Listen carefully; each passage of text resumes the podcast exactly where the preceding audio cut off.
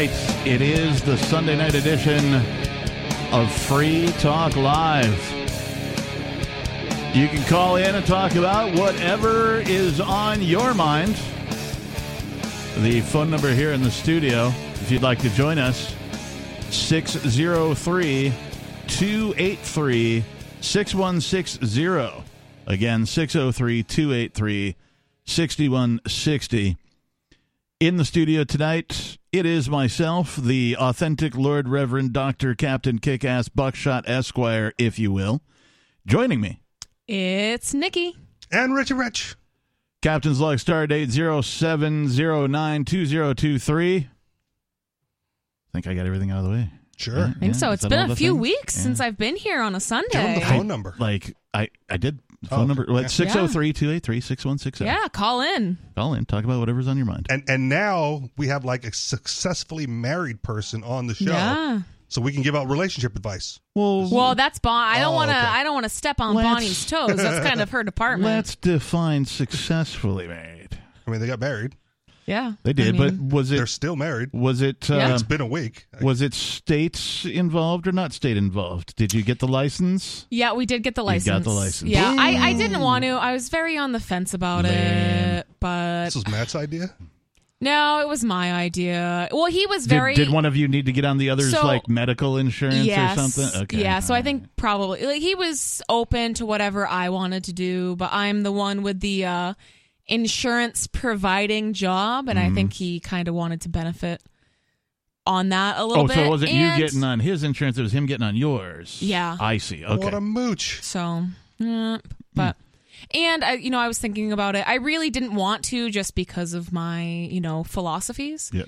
But I figured with us having kids, and you know, I and I've heard uh, stories from both sides of the spectrum Yep. where you know we we were married but not state involved and it was fine and then other people were like well we didn't get the state involved and it wasn't fine you know so I i, don't it's based on the circumstances i figured it would be easiest for us just to do the horrible statist what thing did the horrible statist license cost you? like 30 bucks i think. Okay. think All right. I mean, that's still thirty bucks, but One of the Yeah. things that's frequently brought up brought up with that is like, oh, they're not going to let you visit him in the hospital, right.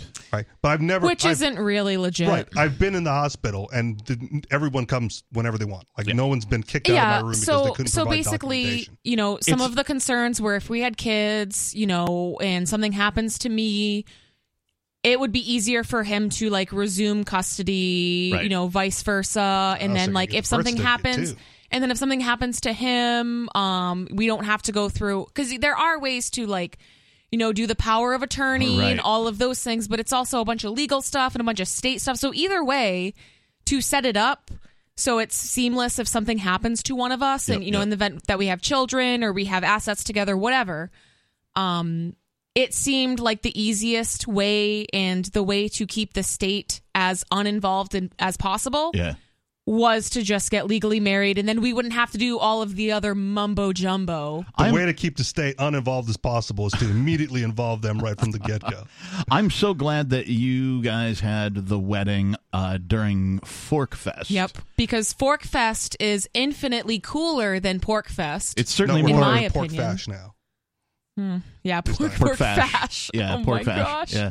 Uh, uh, You may have heard. like I specifically didn't do my pre EP release listening thing on the same day as your wedding because I was like, I don't want to step on y'all's toes. You guys are you should have done it at my wedding well. In retrospect, I actually said that last week on the air, and I'm like, in retrospect, I probably should have just been like, Hey, can I just do this Yeah. like during your reception? Because like my speakers were already there, and like there was a stage there, and I could have easily put up the you know the slide the slide the projector for the videos and all that stuff. Um, but I'm really glad that I didn't in Mm-hmm. in retrospect because you know uh, Matt got that big ass tent that him and I shared, and you know we did Yeah, a we and did, that was cool. We did like That casino night and, and a bar, you know all they that had a couch stuff. and everything Yeah, and like that A came, real couch, that- too. That, came together very anarchically. Like we had almost no plans other than, hey, I'm bringing this, I'm bringing that. Whatever. You know, like we didn't have lights. Lights just mysteriously showed up. We paid for them, of course, but like somebody's like, yeah, I got some lights, and somebody donated the couch, and like, yeah, it just sort of became a thing of its own Donated the couch. I was on Somebody my was way to to, get rid of Yeah. their couch. Well, no, no, no. We specifically, we specifically were like, look, we appreciate you bringing this couch, but we don't want to be stuck with this thing. You understand that by bringing it here, at the end of this thing, it's your responsibility to get rid of. And they were like, sure. Okay. That guy died.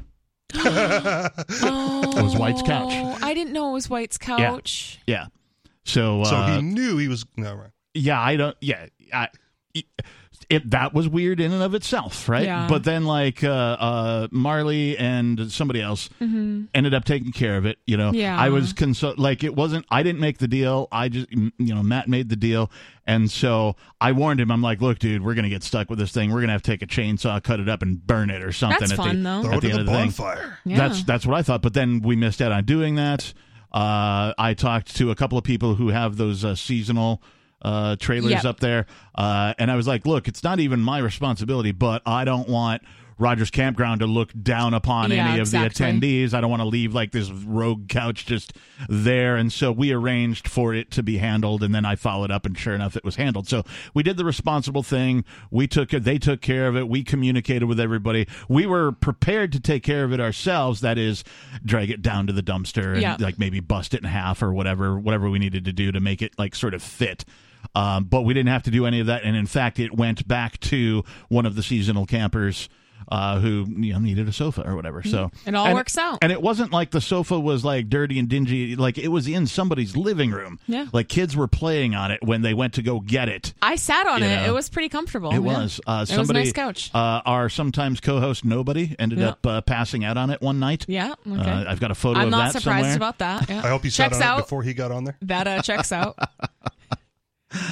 Uh, He's the last person to use the couch. yeah. the steam Yeah. I want it to be on the record that I sat on it before Yeah. he passed out on it. Uh, there is video of the EP pre-release. There's also music videos still yet to come for the EP. Uh, so thank you to everybody who's uh, either gone to CaptainKickass.com or to your favorite uh, music provider app. I'm everywhere. I'm on like Pandora. I'm on Spotify. I'm on Deezer. I'm on. I don't even know. They gave me Apple Music? Apple Music, Oh, iTunes. Yeah, I didn't I'm, know that. I'm everywhere. Just go search for Captain Kickass or Eleutheromania. Mm-hmm. It's hard to spell, but if you type in E L E, there's not a lot of words that start with E L E, right? Well, and I'm sure there's a lot of Captain Kickasses Right. out there. So I'm sure if you type that in, a bunch of people will There's come up. a surprising amount of like if you just put in to the major search engine. I'm not going to name it.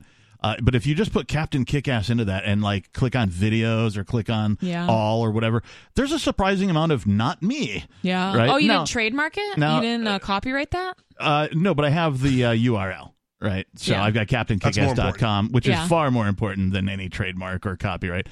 Um, and also to uh, at the, the pre-release listing slash watch party, uh, somebody was inquiring about copyright. Uh, when you find my stuff on all these platforms, it's going to say copyright, whatever, 2023, all rights reserved, all that kind of crap. Uh, that being said, uh, during uh, last week's Beard Talk Live, I played the whole EP. So it's out there. If you need to go pirate it or whatever, go find last week's episode of Beard Talk Live, and all three songs were played during that. So uh, if anybody wants to give me any crap about oh copyright, copyright," like it's already out there. It's already on a publicly available stream. I put it out there myself. I've already burned like four CDs. I'm selling them for 15 bucks each. So off of you her know. lawn. Yep. You've got like a, a kick-ass EP stand instead Yep, of a lemonade I do, stand. yeah. So I, I have a general question about the copyright All right. because there are other copyright levels available to use besides the standard copyright. Mhm. And is there a reason why you didn't choose one of those? You know, like the Creative Commons or So Michael Dean's BIPCOT no government license. Y- yes, it's Okay. because I wanted to uh, use a distributor who would get me on all of the major platforms. and they require copyright. They require you to have that, and there was no option. It was just standard copyright across the board. They also do some things where the distributor does. Uh, they've provided me some promo videos which uh, I've put up on both my Twitter and my Facebook page as time has gone on. I'll put up like one every other day or something like that. So there's some pretty cool videos that they made. One of them's got like uh, the Mandalorian and uh, uh, Grogu, the, Okay. the little baby Yeah. Yoda guy. Baby Yoda. Yeah, yeah. Uh, so fun stuff. Oh, one of them's also got uh, it's like my music over the dancing bit from Clerks Two.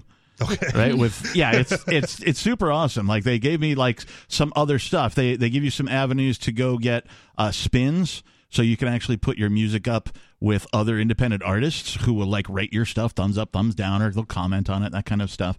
And then based on their feedback it'll get you on like other playlists and stuff. Oh so man, you so got to they- get into like some jukeboxes around town. Oh, that'd be nice. Yeah, that'd be really sweet, actually. Um, so yeah, the distributor, because I'm an independent artist, I had to find an independent distributor, Got it. and there's only a few of them, Okay. right? And so I had to go, well, okay, who's gonna do the most for me, and who's gonna be the most kick ass? Yeah. And so I wanted to be on all the platforms because everybody prior to the release was asking like, "Are you going to be on Spotify? Are you going to be on Pandora? Are you going to be on Deezer? Are you going to be on YouTube? Are you going to be on iTunes? Are you going to be on right? Name your platform here." And there's a list of I don't know like 35 different platforms that, that I'm on. I just got an email today that says I'm successfully on Deezer. Which I was already on. I already verified that through somebody that I know who's an international person who has a Deezer account. Believe it or not, most of the Deezer listeners are from France. Okay. France. An- another thing that would be cool is using the recommended engines. You know, like when you put in Captain Kickass Mm. into Pandora or Spotify, Yes. who were they putting you in the graces of? You know what I mean?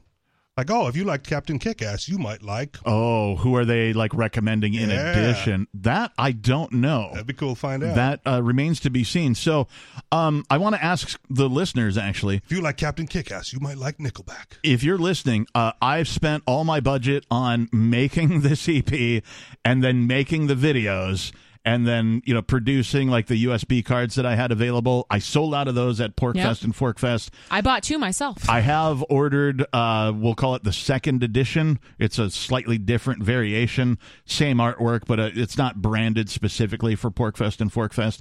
I've I'm ordered getting some more of those. I'll be offering those for sale on my Bandcamp page. Um, so, but what I'm saying is, I have no budget for marketing. Uh, I was I was lucky enough that uh, uh, the the founders of this program, Free Talk Live, uh, got me hooked up with the voice Zeus himself, and uh, in fact, I can play it for you right now. I'm I'm so happy with this particular spot that I'm just going to play it for everybody. Stand by. Eleutheromania. That's The insatiable desire for freedom. It's the new three song heavy metal EP from Captain Kickass. Available now on your favorite music app or get it directly from CaptainKickass.com. Zeus's body count probably like rival Wilt Chamberlain. So I'm actually a little jealous about that because he totally puts my little like advertisement thing I did for you to shame. Like I can't compete with that. Are Nobody you can. kidding? That's I can't point. compete with like, that. like, like, look, we all do this, right? Yeah. And then I also do, uh, and I'm not doing as much of it as I used to, but I do, uh, like I did a, a audiobook for Alu Axelman. Yep. Uh, what's it called? It's called uh, the. Mm, mm, the the plague that shall not be questioned. yeah. Uh, and so I've done that. I've done voice work for I don't know, man, like a couple thousand different phone systems. So these businesses that have these like, thank you for calling blah blah blah for sales, press one for Yeah. this, press two. I did uh, thousands of those. That work is actually dying off thanks to AI Yeah. right? They they've been able to manufacture these like robot voices to sound way more human day after day after day. And so now instead of having to contract like send an approved script to a guy like me or Zeus for that matter, uh, who- who you know to read it, record it, and then upload it to the phone system in the appropriate file type, like that's all gone away now. All you need to do is log in and change the type. Right, so if Dave quits and you've hired Bob, you just erase Dave and put Bob in there, and the voice magically changes and sounds human. And I'm like, oh man, that's putting me out of work, right? But like Welcome to the club. all that being said, you can't replicate Zeus. That guy's got the voice. He's got the magic voice. So I'm so happy that uh, Ian put me in touch with him. We were able to get this thing done, and so there's yeah, a, that's really awesome. there's an audio commercial that I, of course, am going to use wherever I can Yeah. possibly use it because That's great. it's just so awesome. So anyway, my ask for the listeners is Street team. go to cap yeah i need i need promo Yeah. right i need marketing i need you to go share either the captain kickass website or you know dive into your favorite platform if you like spotify go grab the spotify link if you like pandora grab the pandora link share that stuff Toot it, tweet it, Toot rumble it, it, tweet it thread it. Yeah. Whatever whatever All- they're calling that all, thing. all that kind of stuff because like I have no money to put into the actual marketing and advertisement of this thing. So any help I can get from our listeners, I'd appreciate specifically because it is freedom oriented heavy metal. Right. This is stuff that I wrote specifically. It's called Eleutheromania, which mm-hmm. means the insatiable desire for freedom. I wrote it specifically from the perspective of, well, sitting in this chair, basically, from voluntarists, anarchists, libertarians. If you want to see more of that music, if you want to hear more of that type of music, and not just from me, but from other people too, please share this stuff wherever you can because not only will it help me but it will like the more of that that happens the more likely it is that i'm going to continue to do this kind of stuff in the future and uh, if you know me at all you know that my stuff gets better the more i do it so That was going to be my thank you. question. Does does going through this process make you want to do more of it, or is it like, whew, glad I got that out of my system now for other things?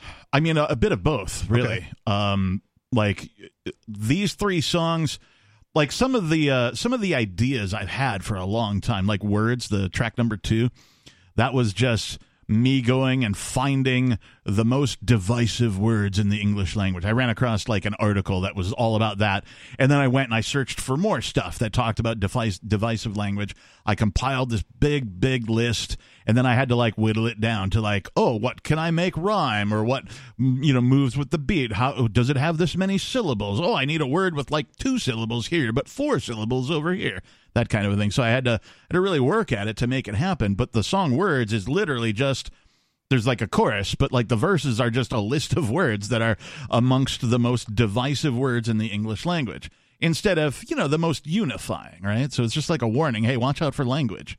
I don't remember hearing the N word on that track. You missed the number one word.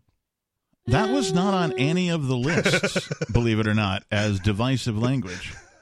I- Surprise, I was, surprise. I was surprised as well that that was not on any of the lists.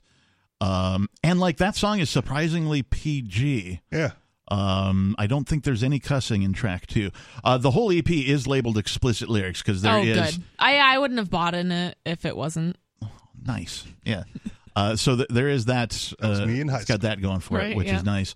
Um, so again, yeah, if you guys if you guys like it, if you have a favorite track, uh, share that stuff. I have videos forthcoming. There are three music videos, and then there's also a video of the pre-release party at Forkfest, the the listening watch party, which came out way better than I thought it was going to. There was a crisis when it was going on. We were about to do the sh- the show, if you will, uh, and everybody started showing up, and I couldn't find my micro SD cards.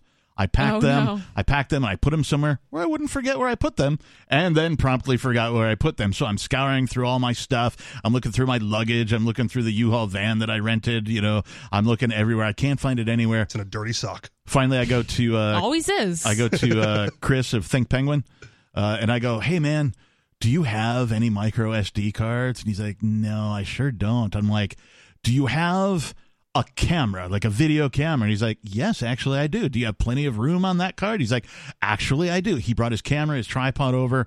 He recorded the whole thing, and it came out better than even the gear that I It had that I was going to record Yeah. you know, I don't know, maybe I just magically had the volumes right because I, I played along with my guitar to the videos and all that kind of thing.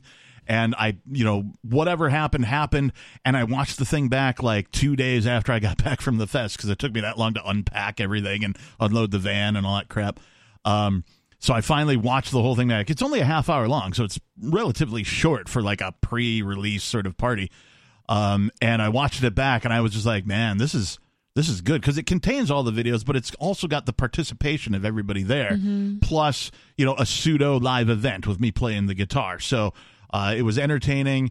It's cool to see that I was able to pull something like that off in a tent, in Yeah. a campground, right? Most indie musicians will they'll book a gig at their favorite local indie venue and invite all their family and friends and stuff like that. But um, I was able to do it at Rogers Campground during Fork Fest. So while yes, Nikki, your wedding to Matt uh, did you to were tie it back in. you you were the headline, right? I guess so. Yeah. but but I was the closer. yeah. Right, so it was that Sunday night Pork Fest Eve is when we did it. So a whole bunch of people who were attending Pork Fest anyway showed up a day early to you know get their stuff set up so they could open for whatever you know thing they were putting on the next day. And so uh, it was well attended. Uh, Toby Keith even showed up. Yeah, that's true. It's yeah, true. I Toby, saw him Toby with my own eyes. yeah. yeah. And uh, I made some joke about uh, we don't allow country or Western music in here. Oh, Yeah, it was a cardboard cutout. Oh, okay. Yeah, somebody Yeah. brought in a cardboard cutout of Toby Keith into into the place. like yeah. I'm a country team is gonna be girl, on it all of so I take offense to that. I'm also a metal girl, so you, you take I, uh, offense to country or western or both? You trying to discriminate against or or It's uh, Country? I, I'm I'm riffing on a joke from the Blues Brothers. okay It's like uh, She's too young, we man. we allow both kinds of music in here, country, Country and, and western country yeah. and No, western. I'm Yeah, familiar with that's- that. Yeah. That's the one. So yeah. So anyway, yeah, Toby Keith made it to to my pre-release uh, EP party, which I thought was was pretty sweet. Yeah. and like he kind of like I was in the flow. I was talking about something, and and uh, like some people were coming in, and they looked like they were having a difficult time. So I was like, "Hey, uh, come on in, everybody! You know, get in here. Like, get in, close the the thing, so we can you know get going." And and I look over, and somebody's like, you know, dragging this cardboard cutout through like, the is that guy okay? through the opening of of the big old army tent that we were in, and I was, and somebody's like, "Hey, it's Toby Keith." I'm like, "Oh my god, it's Toby Keith!" So yeah, it was it was pretty sweet. Program the AI voice for it, and you don't even need real Toby Keith anymore. Yeah, yeah. That stuff's getting pretty scary. Like the fact that it's like the whole voiceover thing is kind of bothering me because that's that's sort of been my my side gig for I don't know Yeah. a couple of decades. You know, I mean, welcome to the club. There's a whole bunch of people throughout history complaining mm. about advances in technology putting them out of work. yeah, And the- AI is the new immigrants. And the libertarian position has always been, well, find something else Yeah. to do. Yeah. well, get over there. It'll over be it. better for everybody. yeah. Mm-hmm. It's not like there isn't a market for. Uh, what I do still, it's just that um, you know I haven't really gone out and sought out new sources, right? I've just been sort of relying on repeat uh, business up until now, and some of that repeat business is going away. Organic voiceovers. 603 283 6160. We've got a whole bunch of fun stuff lined up for you. Coming up, including your calls. This is Free Talk Live, 603 283 6160. Free Talk Live is brought to you by Dash Digital Cash. Dash is the cryptocurrency designed to be used for spending. In addition to being one of the world's first cryptocurrencies, Dash was the first crypto project to have a decentralized autonomous organization that to this day continues to improve and promote Dash. Every month, 10% of the mining rewards go into a treasury. Anyone with one Dash to spend can put forward a proposal to the Dash masternodes to vote on. The masternodes vet the proposals and decide which ones move forward and are funded by the Treasury. In fact, that's exactly how we got this sponsorship. Nowadays, DAOs are plentiful, but Dash paved the way by doing it first, nearly a decade ago. Dash is one of the oldest cryptocurrencies and is widely available on exchanges and in multi crypto wallets. It's easy to get and use Dash. Start by learning more at Dash.org. Thanks to the Dash DAO for sending us 32 Dash per month to promote Dash on the air. Visit Dash.org to learn about Dash. Dash.org.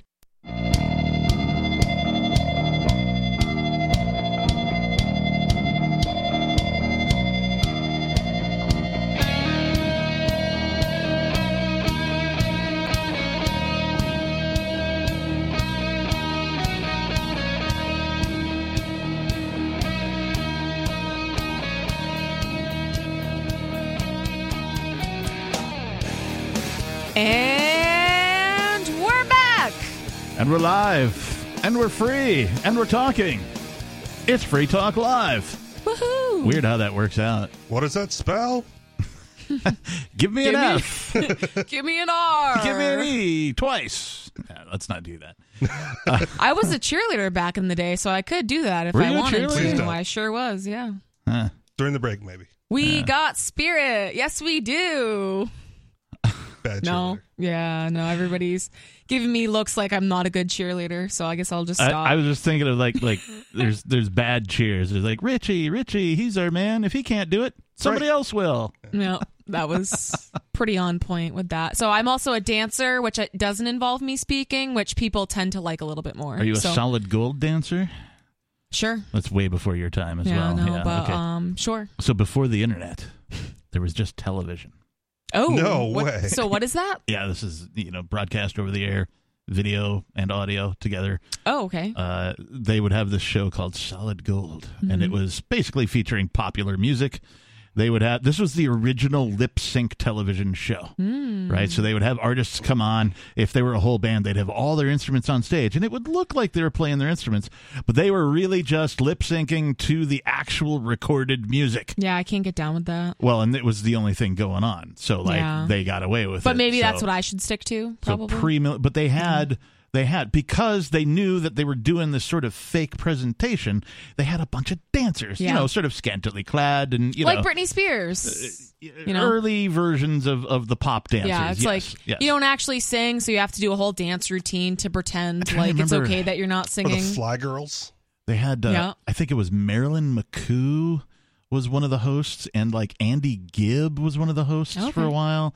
They had Wayland Flowers and Madam, a comedian ventriloquist, uh, on that show. I'm trying to Even I don't what else. See, I'm more of a Soul Train girl, more of a disco girl. Yeah, Yeah, I love the Soul Train. yeah. At any rate, people used to just watch people dance on TV. Is that what you're telling me? Yeah. dance to like music that they'd already heard on the radio. Oh man. Here's here's a quandary for you. Um, stand-up comedians, Yep. right? They will record, uh, you know, their show or whatever, a a, a set of Yep. their material and put it out on like a CD or online, you know, as a, as a file or you know an effort or whatever, and it'll be like an album length thing, a half hour, an hour, hour and a half, whatever it is. And uh, people will download it or buy a copy of it and take it home and listen to it and be like, "Yeah, that's really funny stuff. Yep. Really like this guy. He's really funny." The same thing happens with music. All right, if a musician puts out an album, uh, people will go and download it, or listen to it, and buy it, and you know all that kind of stuff, and listen to it, and be like, "Wow, these musicians are really good. Really like this particular group."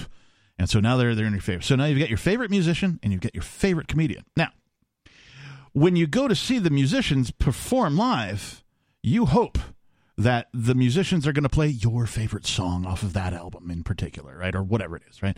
You hope that they play a song that you have heard a hundred times before, mm-hmm. right? You just want to hear them play it live. However, when you go and see that stand up comedian that you like so much and they tell a bit or a joke from that album that you've heard a hundred times, you're disappointed. Why?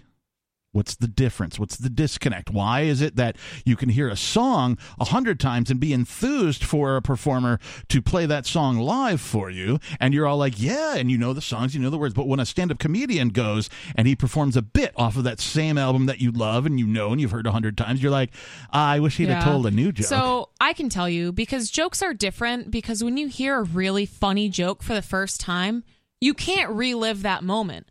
But there's something about live music, and maybe I'm I'm very partial to music. Like. I would pick a concert over a comedy show any day of the week. Like you probably wouldn't catch me at a comedy show, but you will catch me at several concerts. There's something about the feeling and the emotion and the crowd response of live music that is completely different than when you're listening to it on vinyl or on CD or Bluetooth or whatever media device you're listening to it on. It's completely different. And you can't really recreate a joke. Like you can, you know, especially with like jam bands, like they they make the song a little bit different and there's uh, different energy to it. You can't do the same thing with a joke. So I'll take a shot at it Sure. as well because Nikki touched on it. There's an emotional connection to the song, and there's not an emotional connection to the comedy. So Ah. Jimmy Jimmy Carr, I think it's Jimmy Carr, Mhm. Kind of explained like the anatomy of a joke really well. I'm going to do do a poor reproduction of it. And he said like the the way jokes get you, right, is there a setup Mhm. and there's an expectation, and the punchline goes against your expectation. Right. It's something bizarre. It's something absurd. It's something Right. you know, and that's what causes the laughter, and it's short term, right? Having heard the joke before, you know the setup, you know the punchline. There's no breaking the So absurd. there's no more Yeah, gotcha. it's like no when- more Yeah. gotcha. I It's like when somebody tells you a knock knock joke and you've heard the answer before, so they're like knock knock who's there, whatever they go through it, and then you're like, yeah, orange. Glad I didn't say banana. Yeah, and it's like okay, I if I can guess what the answer to the joke is, that makes it not funny. Right. But when I have no clue and you catch me off guard with something really witty and funny, Right. that's something you can't recreate because I already know it in my brain. Right. Whereas a song, I know the words, but I can sing along to it and I can dance to it and they can change guitar riffs and Yeah. there can be a drum solo. There's more you can do there with Yeah. music. And and I identify with what you're saying about the setup, uh, sort of you know creating an expectation, and then the punchline is against that expectation. That's what makes it funny. Uh, Anthony Jeselnik, uh, in my opinion, he's uh, probably one of my favorite comedians of the last twenty years. Anyway, was the master of that. His setup would be over here, over here, over here, and then bam, Right. You know, he'd slide in this like way out of left field. You're like, oh man, and it would be like near cringe. Right, Okay. not quite cringe, but near cringe. It would be like on the level. They're like, oh, ah, ah, you would laugh anyway, but you'd at first be like, "That's dirty," or "That's that's sad," or "That's mean," or whatever. Like he walked that line very finely, but like it was always like out of left field. His punchlines were, as and they that's what should I enjoyed about him. and that's that's what creates the comedy. Uh, let's go to some of your calls and thoughts. Uh, we have Zephin calling from New Hampshire. You're on Free Talk Live. Hey guys, um, I meant to call yesterday um, when the nudism topic was uh, brought up, but I figure you know today's just as good of a day as, as any. I have a question Um, for you before you start. Sure. Are you naked right now? Um, so I, I'm in my own house, and uh, 99% of the time that I'm in my own house, I am naked. That's not a direct answer. You're an attorney. You got to learn to give direct answers when questioned. All right. Okay. Actually, that's pretty pretty to- lawyer of him to like I- I was- evade the question, but yet still provide an answer. Well, I was trying to provide the answer implicitly, but yes, I am nude currently. All right. Well, then then you're on topic in Yep. more ways than one. We will take you seriously now. All right. Continue. Um, so obviously, like if if you had to label these camps broadly, there's like the anti-nudist camp and the pro-nudist camp. But um, but yesterday we actually had a group of 18 people that vehemently disagree on this issue come together and sit down, um, and we actually figured out that we had way more in common on our beliefs about uh, nudity at PorcFest than we thought. Isn't Um, that usually what happens with most topics? Like if you actually get together with people and have a civil conversation, you're like, oh, we actually have way more we agree with than we disagree with. Maybe not on the Well, topic you Not disagree all, with. though. like not all the time, but Well, but to, just to provide some context, like this was a topic that we were all debating on like for weeks online, and then we just sat down for a couple of hours, and you know it was like, oh wow, okay, so we actually have things that we agree on, and we uh, have like concrete steps of what to do uh, for next Forkfest. What's and the so, consensus? So the consensus is basically that uh, the rules as they currently stand are too ambiguous and they are not enforced. Um, so if you look at the terms and conditions, it um, you know basically says things along the lines of like we have a right to change the rules anytime we want, and like the way that it refers to nudity is kind of wishy-washy. Um, so what a lot of us proposed was that there's a section of the campground um, that's known as like the party section, and it's like a pretty sizable uh, area in which it's kind of like anything goes.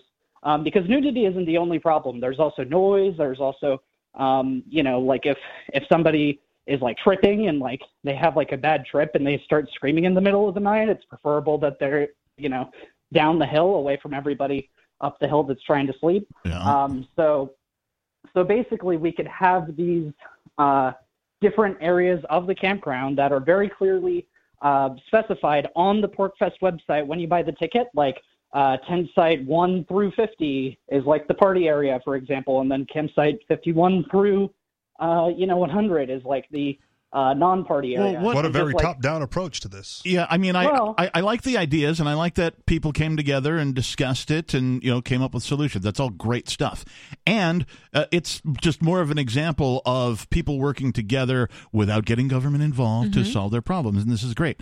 Uh, my Sure, question, of course, is if they came is up with like more rules and regulations are necessary. For my us question- to coexist. Well, there already are rules and regulations. They're just very ambiguous and they're not enforced. My my question is, um, let's say I I want to uh, make a bunch of noise at my campsite, uh, but uh, all of the campsites in the quote noisy area, unquote, whatever that is, uh, are filled. Um, well, that's the thing is that um, for for some reason, the like when I walk around at PorcFest, it seems like the uh, party sections or the agorist sections are actually fairly sparse, um, and like it's the family sections that end up uh, getting picked up. Uh, so, for example, at uh, at my stand, uh, there were tons of empty spots, and it's down the hill in the agorist area. Mm. Uh, there were tons of empty spots uh, directly across from me that nobody was actually uh, occupying. Mhm. But they were rented. And it's loud.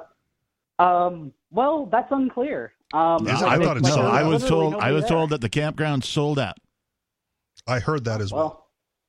Well, well then uh, I don't know. I guess that maybe is just the So- fault of Rogers. Okay. I mean, I this is this is a semantic. So I just wanted to ask, like, you know, was that you know part of your topic of discussion? What do we do if you know, uh, or maybe it goes the opposite way, right? Maybe all the family friendly sites have sold out, but you want a family friendly site. What do you do? right. Right? Like, I mean, so this is just an extension of that. It's you don't even have to answer it. Just you know, I assume these talks are ongoing, and you guys are going to figure out how you're going to handle it. So you know, put that sort of on your list of things to discuss. Also, I want to state that this is kind of what's already been happening at PorcFest. Like everybody knows, up in the you know like tent camping area, typically you know in certain areas of that, that's typically like where people with families are. The playgrounds up there Yep. in Agora Valley, where the people that are like playing music and vending. Typically, that gets you know continues to be rowdy later on in the night.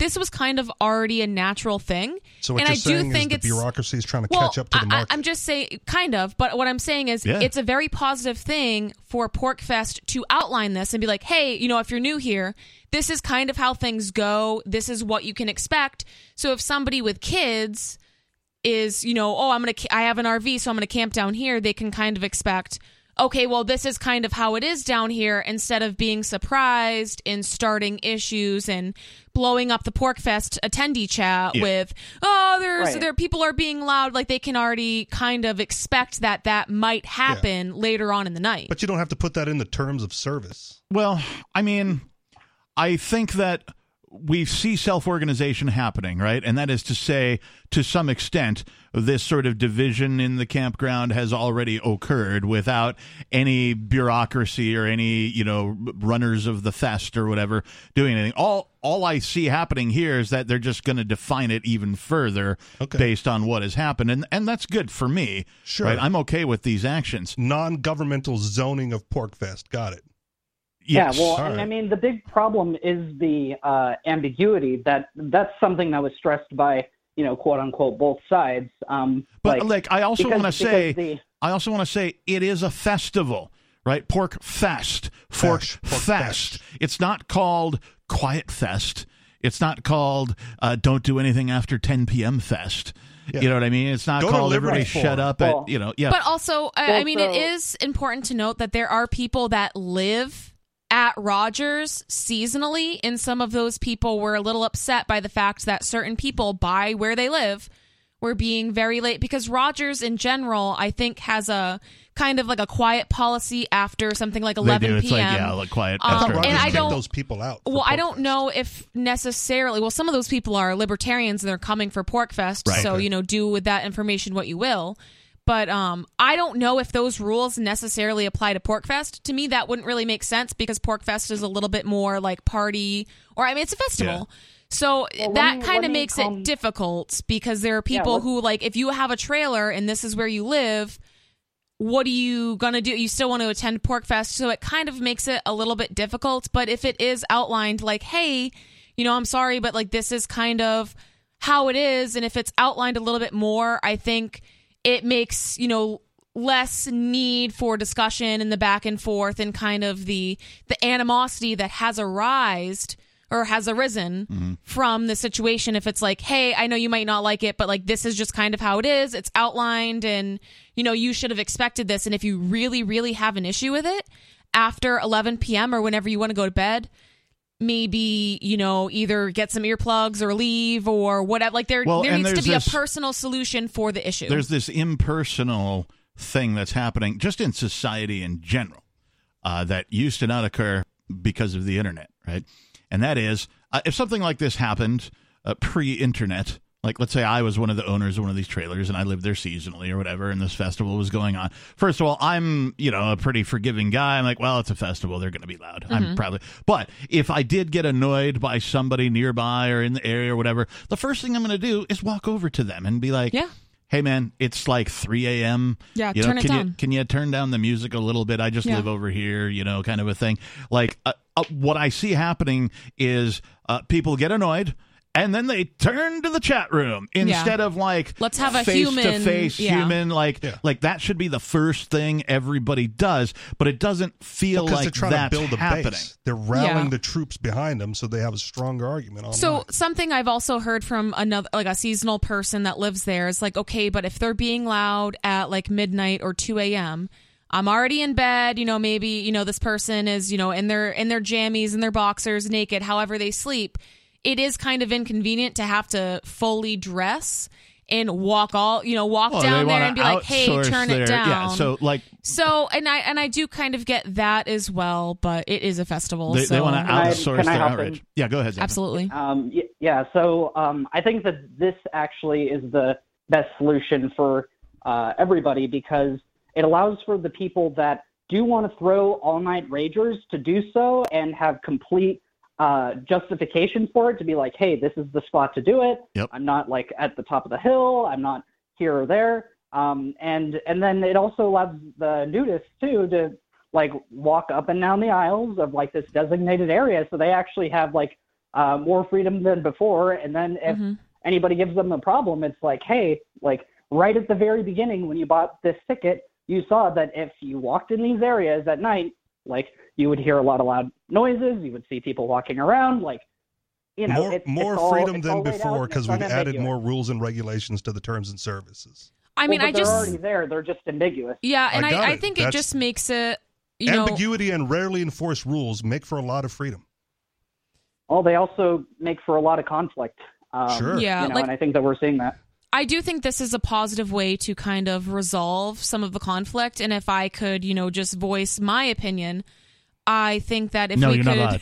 I'm just I think that if we could have, because I know the Mises Caucus tent is right by some of the trailers, and that was a they play they were playing like really loud rap oh, music it's not at like Mises two o- anymore though. It's the well, whatever, whoever yeah. they are, they used to be Mises, whoever they are now They changed it. there were the, the trailers are right there they're right across from the trailers and they play really loud rap music until like 2 3 o'clock in the morning so i think somebody like that maybe it would be a good idea to move them a little bit further down like if you are planning on partying and playing really loud music a little bit further down and i know richie rich is shaking his head because he's like ugh more rules Here's no, but here's the stupid thing about everything that's being said so far. Go ahead. right? The the idea of PorcFest is to demonstrate to the rest of society, generally, right, how an anarchist society could operate, Right. right? And all you're doing is turning it into the rest of society with zoning But- and rules. and Not you gotta really, go do, though. Yes, this yes. is but this Well, is you're how zoning- a you're voluntarist society No, he is a going point. to Adding work though He- he has you a need point. to like set up like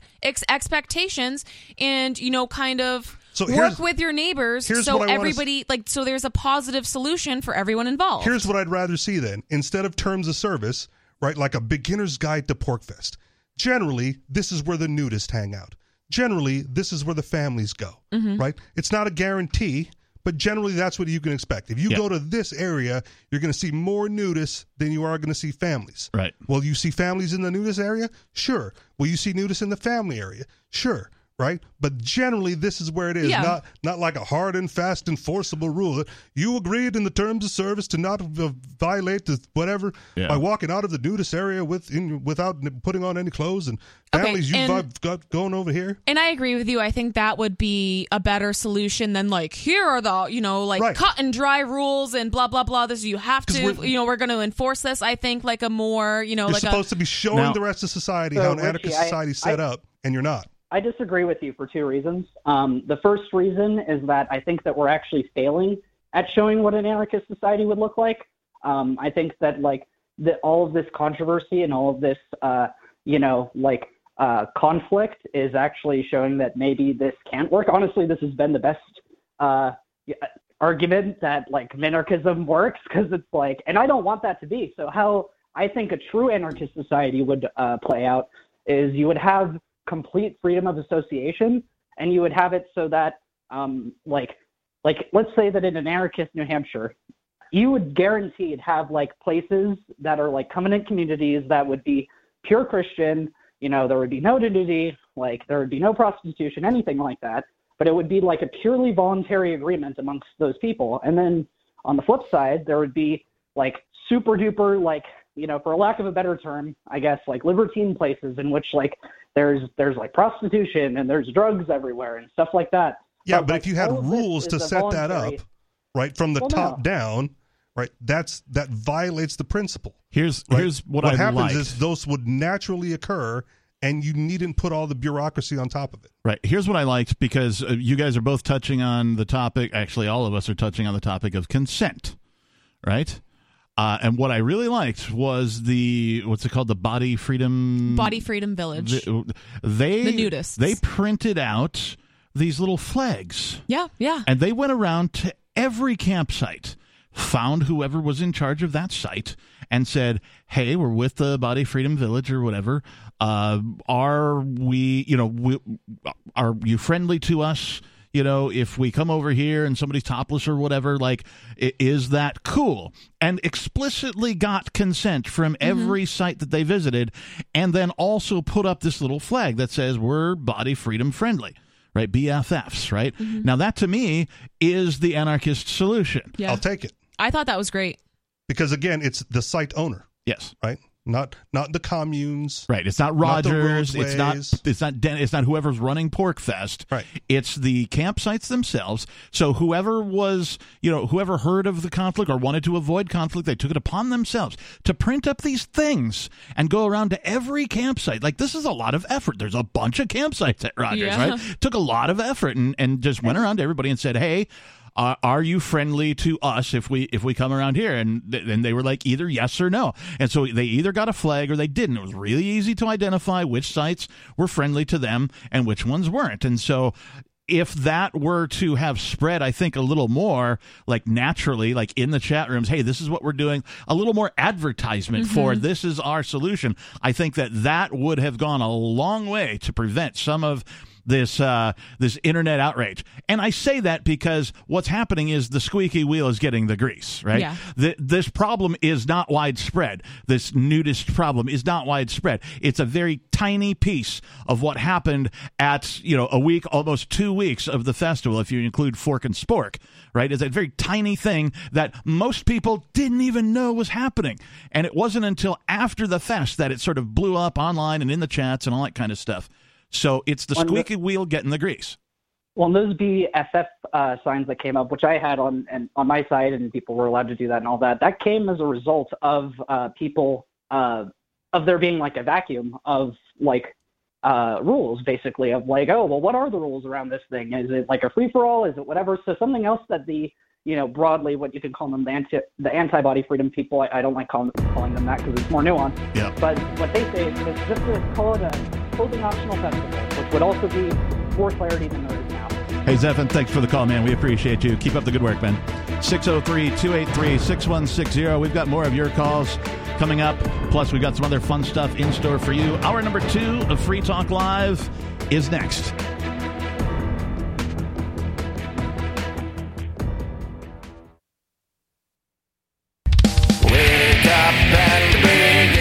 Eleutheromania, the insatiable desire for freedom. It's the new three song heavy metal EP from Captain Kickass. Available now on your favorite music app or get it directly from CaptainKickass.com.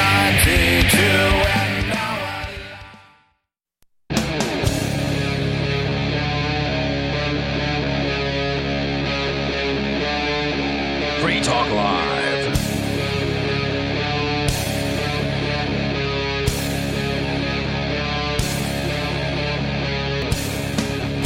And we're back. And you can join us by calling the following telephone number. It is 603 283 6160. Again, 603 283 6160. The phones are almost packed, so if you end up getting a, a busy signal, uh, just keep trying. We'll do our best uh, to get to all the calls, but also to have conversations with you. Or So- upgrade your subscription to the SIP line and You could certainly do all that, and you can find out more at uh, sip.freetalklive.com. Uh, let's just move right along to more of your calls and thoughts. Let's go to Cynthia calling from San Francisco. Cynthia, you're on Free Talk Live. Cynthia? Hello. Cynthia, is your phone muted? Check your phone. See if it's muted. All right, maybe maybe we lost her. I'm going to put you back on hold, Cynthia. All right, let's move on to this caller, uh, Tim in Florida. You're on Free Talk Live. I'm Tim from Florida. Uh, Nikki, Richie Rich, Captain. You got it. Well, uh, cl- cluster bombs are the uh, biggest story of the day, but I did not call about that. What's the biggest story? unless- Cluster bombs. Oh, I thought you said. I said would say cluster bombs. I thought you said Clutch and Bongs. Now, Clutch is one of my favorite rock bands, and well, I've been known to hit the bong Me from time to too. time. No way, dude. Way, Me too. Why? W H E Y, way, connection on air. way. Uh, by the way, congratulations on your EP. Hey, thanks, man. Feel free to share that thing I wherever will. you can. I will. Uh, I, I listened to last night's Beer Talk live recording while I was working in the convenience store cooler. Uh-huh. and uh, I got to listen to it again now because I, you know, you, you're working on stuff you don't really absorb it, so I'm going to listen to it after I hang up. Sweet. Um, I actually called about something else, Go ahead. but uh, well, I know you were multicasting and uh, not interacting with like your Twitch. Uh, you, you don't interact with all the streaming platforms that you're on because you're multicasting. Correct. And I heard Grant, Granny came on last night, and he was really rude, He was. uh, but. but same time, I feel uncensored. like so, like, you know, we let him go. Kind Right? yeah. We let him go on And, for and a he's a while. self-described crank caller, right? Yes, So yeah. yeah. All right. Yeah, I mean, he was having fun, but I kind of felt like he was kind of right about some stuff. But at the same time, I think he's somebody that he probably only broadcasts on Twitch. Right. Like, there, there's two different ways of doing things. Anyway, I actually called about a winter home for libertarians. Um, and New you were talking about something yesterday. Because it's Yeah, too yep. hot right now. Bring on the winter. You're Yeah. on to something. And it's not drugs. Well, I will go to a colder climate during the summer. We need a summer home for libertarians. Because it is not New Hampshire. Well, I figure, I figure, you know, because the common resistance to moving to New Hampshire, uh, it's not particularly my case, uh, but particular resistance is because of the cold weather. However, uh, my thoughts are once the New Hampshire libertarian population gets uh, large enough and rich enough, because they will be richer than the rest of the nation, won't they all want a summer home in a different location? I don't, And but sure. I Well- don't either. But but for those that do, hmm wouldn't it be advantageous to do a second free state winter project? Doesn't Mark kind of do well, that? I, I mean, Lame. Isn't that there- his uh his uh Flor- Floridian project or Well, there whatever are it is? several- Honduras. There Yeah. are several libertarians that I'm aware of who own a place here in New Hampshire, but also have either a rental or Yeah. own property in another state, specifically Florida. I know two people at least Yeah. uh, that that own property in both places. Now, Turn in your freedoms for The- part of the year. the Yeah. thing is, while I appreciate your thought on this, uh, Tim, um, the whole like the rhetoric, if you will, from people who, you know, they think the Free State Project is a good idea, but winter, like, screw those people. Like, Yeah. I don't want them moving here. That's the best part. There, there's another rhetoric that goes on like, well, as soon as you guys achieve X, then I'm going to move. No, No. we don't want you. What we want is people to move here to help us achieve X. We don't want people moving after X has been achieved.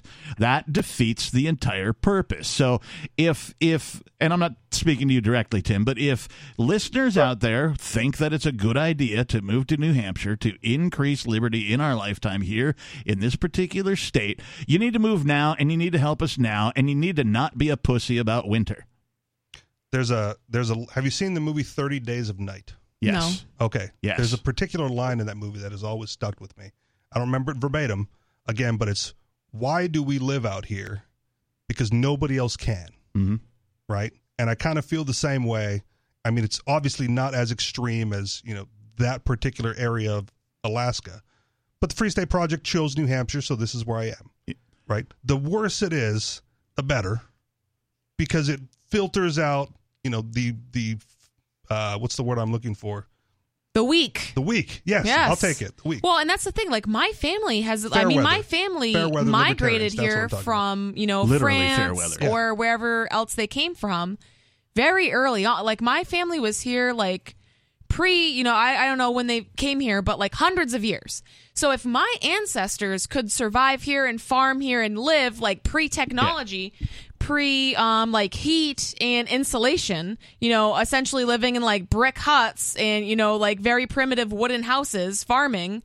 I think I can do it. You know, like I can live. I can live here. And the other thing I want to say on this topic is uh, I was born and raised in the state of Wisconsin, a four season state, right? Uh, I grew up uh, near Lake Michigan, which has something called the lake effect.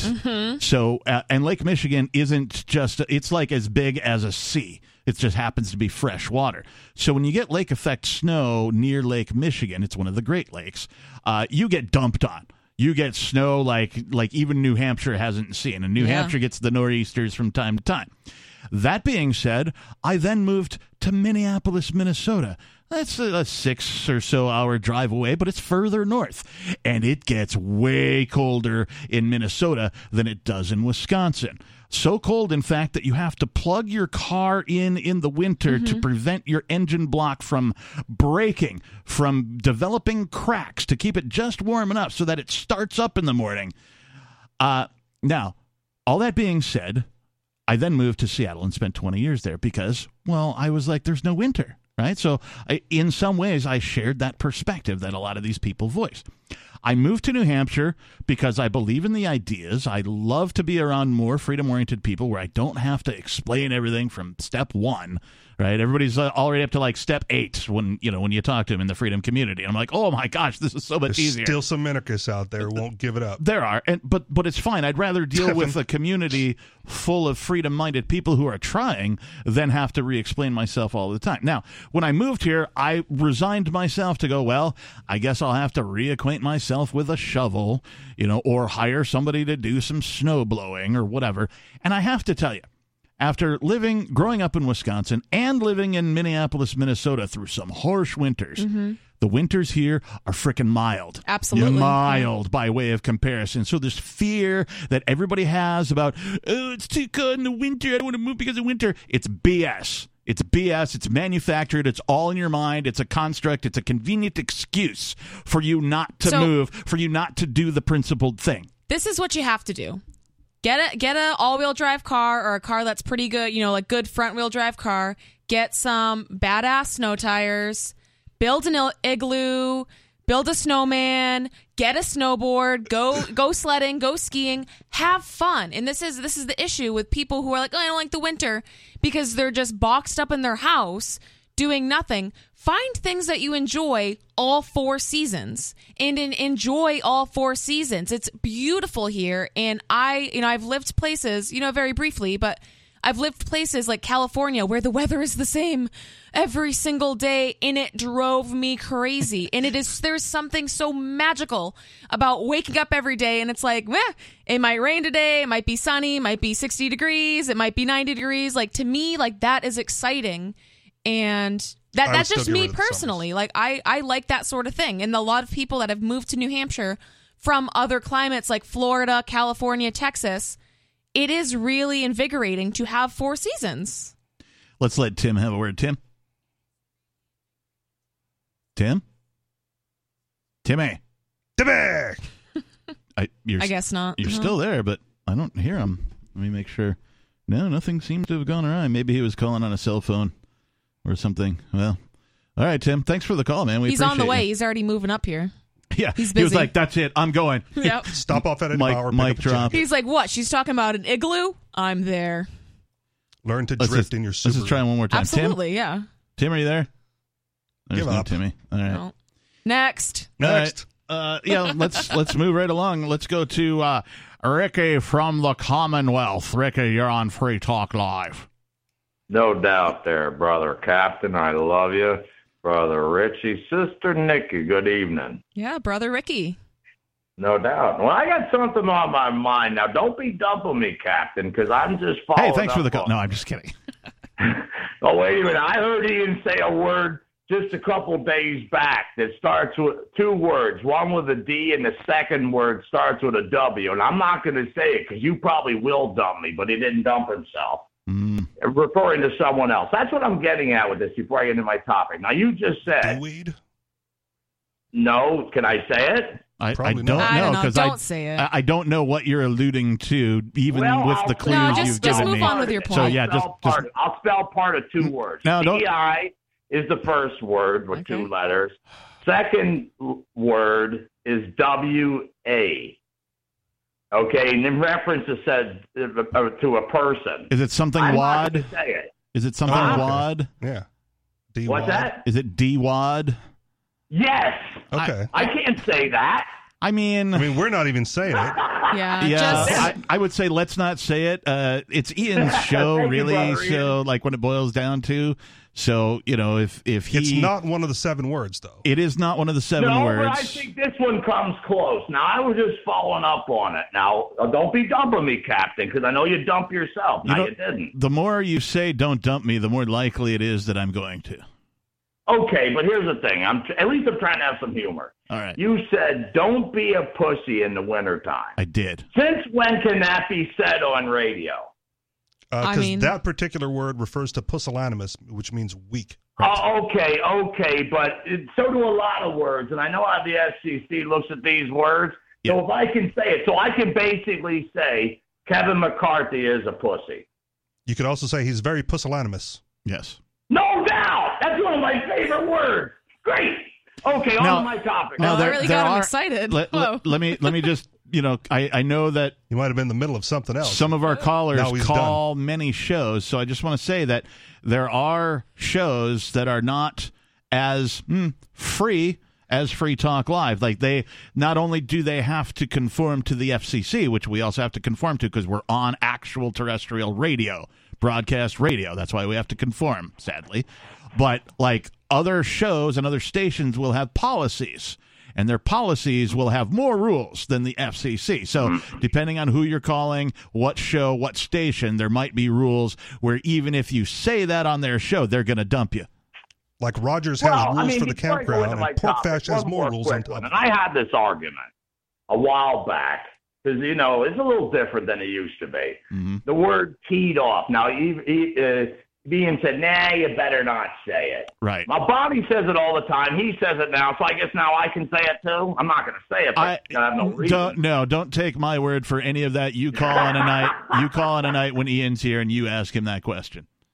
All right, but here's my question for my topic. Because that one's on the list. Yeah, it, it is. It is. And it's in the tense, it's in, unacceptable. All right, says the FCC, and you know what I think No, about he's that. just checking off words he can and cannot say on air. Yeah, he's making a list, Well, checking no, it but, twice. Pusillanimous, okay. D-Wad, nope, can't do that one. No, you can't. All right. Well, I've been doing this for a while now, but here's my. Yes, you should know. already know. All right, but here's the thing. That's what it's coming to now. You know, uh, No, we don't know.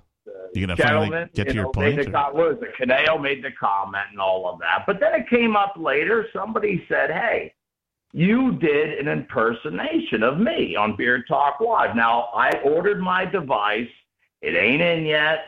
So when it is in, hopefully this coming week, I'll be able to listen to the damn show. But here's my question: Did you? Okay, the you did a version, and it's supposed to be pretty good. Of Ricky from the Commonwealth. Now, was it the Ricky from the Commonwealth in the past six months, or was it the Ricky from the Commonwealth from 2017? Because those are kind of two different things. I'm just getting with the program here. This I don't isn't think really 100. percent Anyone in this room remembers what Ricky from the Commonwealth in 2017 looks like. Well, Captain said that he listened to the show for 10 or 15 years. I've listened to it since 2007. I Oh, don't so you remember just don't the calls. remember. so there's Wow. a difference between listening and seeing. Oh. So somebody who listened to the show may not have seen anything. So it sounds like your expectation is that somebody remembers what you look like from like a time ago. Like no, it, no, I'm talking my calls. That's all. I was never. He's got a very know, high calls. sense of self, oh, right? Well, really? my And so, You're like, kidding. I my would have point- never What guessed that. Ricky from the com? I haven't heard him on Free Talk Live since 2017. I can't No, believe he's back, There's no one out there who thought that. Except for Ricky. No, the thing, the thing is, Richie. Guess I what, was- guys? I was I'm in- back. You may remember me from 2017, and I'm back. And point you, you'll is- hear from me every night again, just like it wasn't back in the heyday of No, that- 2017. Richie, you just killed a lot of time and said very little. That's my job. Wow, I wonder where he Wow. learned that from. Well, basically, here's my point of this. You know, I am going to talk to Bonnie and answer a question what a Confederate Democrat is. Now, between the period of May, when I started wearing my Southern Cross to the end of the year, I was in full tilt Confederate mode. There was things that happened on that show, not only involving myself, but Ian said things that probably he don't even remember. I remember I pointed out one of them recently, how he used to regularly, when he would announce me, say that I'm possessed by the spirit of Jefferson Davis. It was off the hook, you know, for about 200 some odd calls. You know, and I'm looking at those days will come back. It was good radio, No- you know. no- and no- no one sometimes, cares, believe it or not, my calls powered sometimes the whole show. I remember one night See? uh, towards the fall, towards the fall Yeah, no, Ricky, none of that's true. What? N- none of what you said is true. Uh, nobody noticed that you were gone for X amount of time, and uh, there was likely no call, no shows where your call powered the show. You know who we want I'll to come give you back? one. I'll Paula in Florida Huh? with the fax machine. No, I don't At even the- want one, Ricky. I'm not asking for one. I'm just saying that it's not true. Like I've been listening to this show for a here's the thing I can long time, dude. I can prove it, Captain. In the I don't. I don't even care if you can prove it.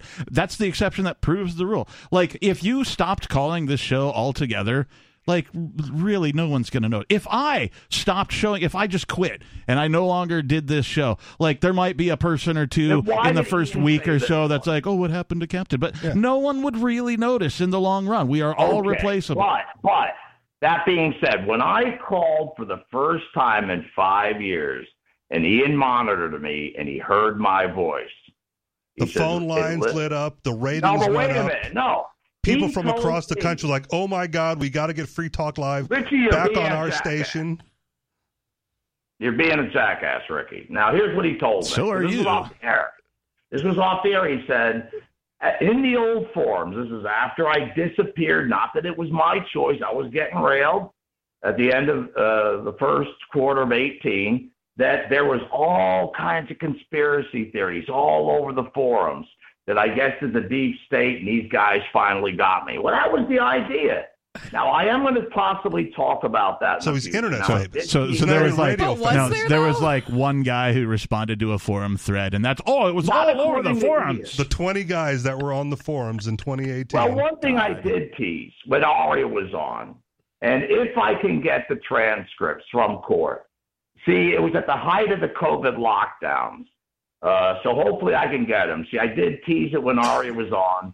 I went up against the ADA the second time I was in court. You don't lost need the- transcripts. You can just go and uh, download whatever show, whatever date you were on, no, and like court transcripts. No, I'm talking about court when they were trying to send me up the river for 20 years. oh, okay. Right. So if I can get it, you know, the reason why people would question it because I was my own attorney, and ultimately I used Section 21. Nobody will ever believe me. Nobody cares. And they were trying That's to hurt me hard because I was Ricky from the Commonwealth. You know, oh, they're going to make an example out of me, just like so many other people. The the DA was corrupt, and the ADA was just as bitch. Everybody knew it. You know, I lost two years of my life over it. Beat him in the end. Now I promised Ian I'd tell the story if I can get the transcripts from that second leg of court, if they exist. Because I know there's been problems with uh, stuff like that at the height of the COVID lockdowns. We'll Uh-huh. see. Do you think we'll You know? believe you more or less if you have the transcripts? Like, could you tell the story Uh, without the transcripts? you'll believe me, period. Because I'll send them to, to the show. You know? Because I I, don't want to go through this whole story and the big clincher nobody's going to believe because people say it all the time. They do all this stuff. And I use Section 21 of Article 1, no less, to save my butt. after two years, and I was getting railed bad. You know that I mean that's why I lost two years of my life over the whole thing. Uh, Ricky, You know, and I'm going to tell Ricky. it in two separate parts, Ricky. basically. Ricky, You know, you need to you need to like check your ego, bro. It's, too big. So it's been like Thanks for the call. at least five minutes, and I still have no clue what he's talking about. You you've said a lot of words without saying much of anything, Richie Rich. Like, wow, where did he get that from? It, it was. I, I'm not going to do the voice impression, Yeah. right? But that was my impression of the size of Ricky's ego, right? Who would think like that? Has to be the, the this massive, like you know. It's been five years and I'm back, guys. Yeah. Like, well, okay, like, oh, cool, bro. Like, You I know, don't beers in the corner. I don't Yeah. understand how you know somebody who's a, a chronic caller gets it in their head that they're a super big part of the show. Like, the sh- I powered the show. Like Sometimes he graduated. We're not even. didn't. We're like hosting the show, and we're not even. A, you know what I Yeah. mean? Like, He graduated from high school, went back four years later, and expects the freshman to know who he is, but he wasn't even on the football team. right. Yes. Don't you know who I am? I graduated from here four years ago. Right. He reminds me of one of those people, like either a Hollywood star or some uh, politician who, like, you know, is at a restaurant or a fest. Don't you know who I am? And you're like, no, who are you? Like, I'm Ricky from the. Co-. Never heard I of you, should bro. eat free because of all the publicity you're going to get from my presence being in your restaurant. Never The heard of you, ad bro. dollars alone for this radio show, because of Ricky and the Commonwealth. Uh, so I do want to begin talking about uh, this article from Reason that you, Richie Rich, brought in. The headline reads Calling male neighbor a redheaded bitch wasn't constitutionally unprotected fighting words. That's a weird phrase. It is. Constitutionally. Well, and it's got the double. It wasn't constitutionally unprotected fighting words. So uh, I want to talk more about this, of course, uh, as the show continues. Plus, more of your calls and thoughts coming up. I see a bunch of people are on hold right now. We'll get to those. 603 283 6160. More Free Talk Live is coming up.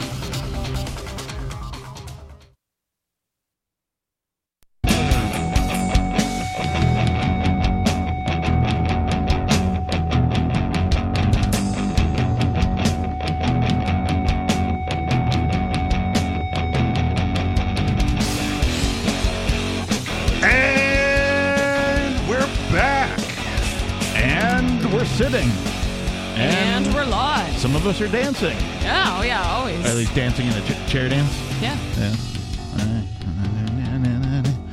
What's the metal shirt of the week? What do you got? That's Uh, not this metal. is actually Okay, Grateful Dead. the Grateful All right. Dead. It's a the little hippie- hippie shirt of the Grateful week. Dead. A little misleading. It's actually not metal. Okay. You know the skull and the dead part. Why- Okay, band shirt of the week then. You usually have Band a Yeah, band it's the shirt. Grateful Okay. Dead. Yeah. What's Grateful the Dead. firearm shirt of the week? Uh, my personal branding, because you know at one time that made sense, and now it's just my yellow shirt. Oh, okay. Well, at least the colors are good. Yep. I like yellow and black. That's a good color combo. Uh, it is Free Talk Live. The telephone number is 603 283 6160.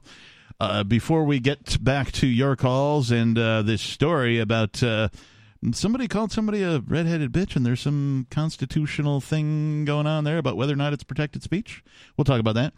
But before we do, this hour of Free Talk Live is brought to you by Dash Digital Cash. Dash is the cryptocurrency designed to be used for spending.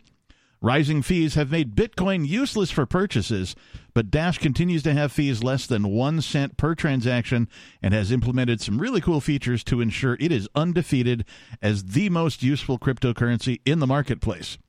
From a technical standpoint, Dash transactions are irreversible and is network protected from a 51% attack by their chain locks technology. There's no need to wait for a confirmation before considering a Dash transaction complete, so it's excellent for merchants. Dash is one of the oldest cryptocurrencies and is widely available on exchanges and in multi crypto wallets. It's easy to get, easy to use. You can start by learning more at dash.org. Big thanks to the Dash DAO, Decentralized Autonomous Organization, for sending us 32 Dash per month to promote Dash on the air. Again, visit dash.org to learn more about Dash and how you can use it. That's dash.org. All right, let's continue on with your calls and thoughts. Let's go to uh, Jerome in South Carolina. Jerome, you're on Free Talk Live. Trump train. Choo choo. Hey, the Republican Party, a bunch of sorry ass bitches. and that includes So is the Democrat Party. Uncle Tom Thomas. Clarence Uncle Tom Thomas. The- Why are they surprised he sold them off? You know he ain't for affirmative action. Hey, he gets in the doorway that way, and then he closes the door behind him. He's sorry. He's a sellout.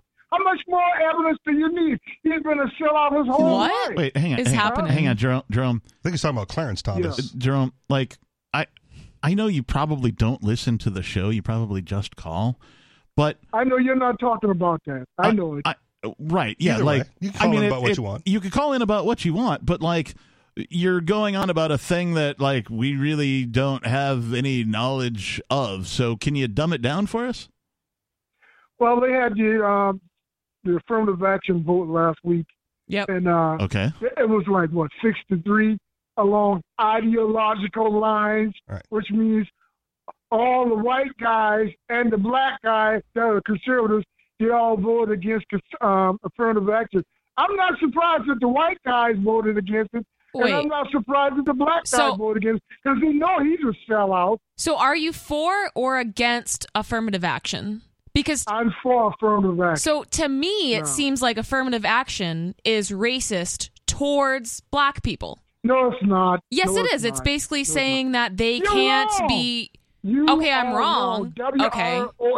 But I mean, there but was a really Democrat what that it, tweeted it. So so what it seems like to me is that what affirmative action means is that they're basically assuming that black people or whatever whatever other races it covers, I Minorities, don't know. racial Mi- minorities. Yeah, minorities cannot reach these levels or be as smart or, you know, get into these schools or colleges or work positions On merit on their own, exactly, on their own merit.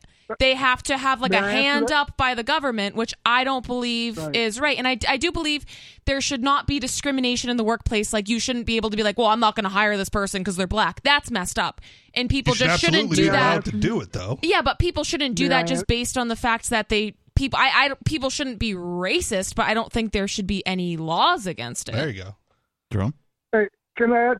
Let me ask you this way: White women have made more advancements from affirmative action than black women. Okay, so when you say, "Whoa, hold it back, white people," you're wrong. Okay, you're wrong.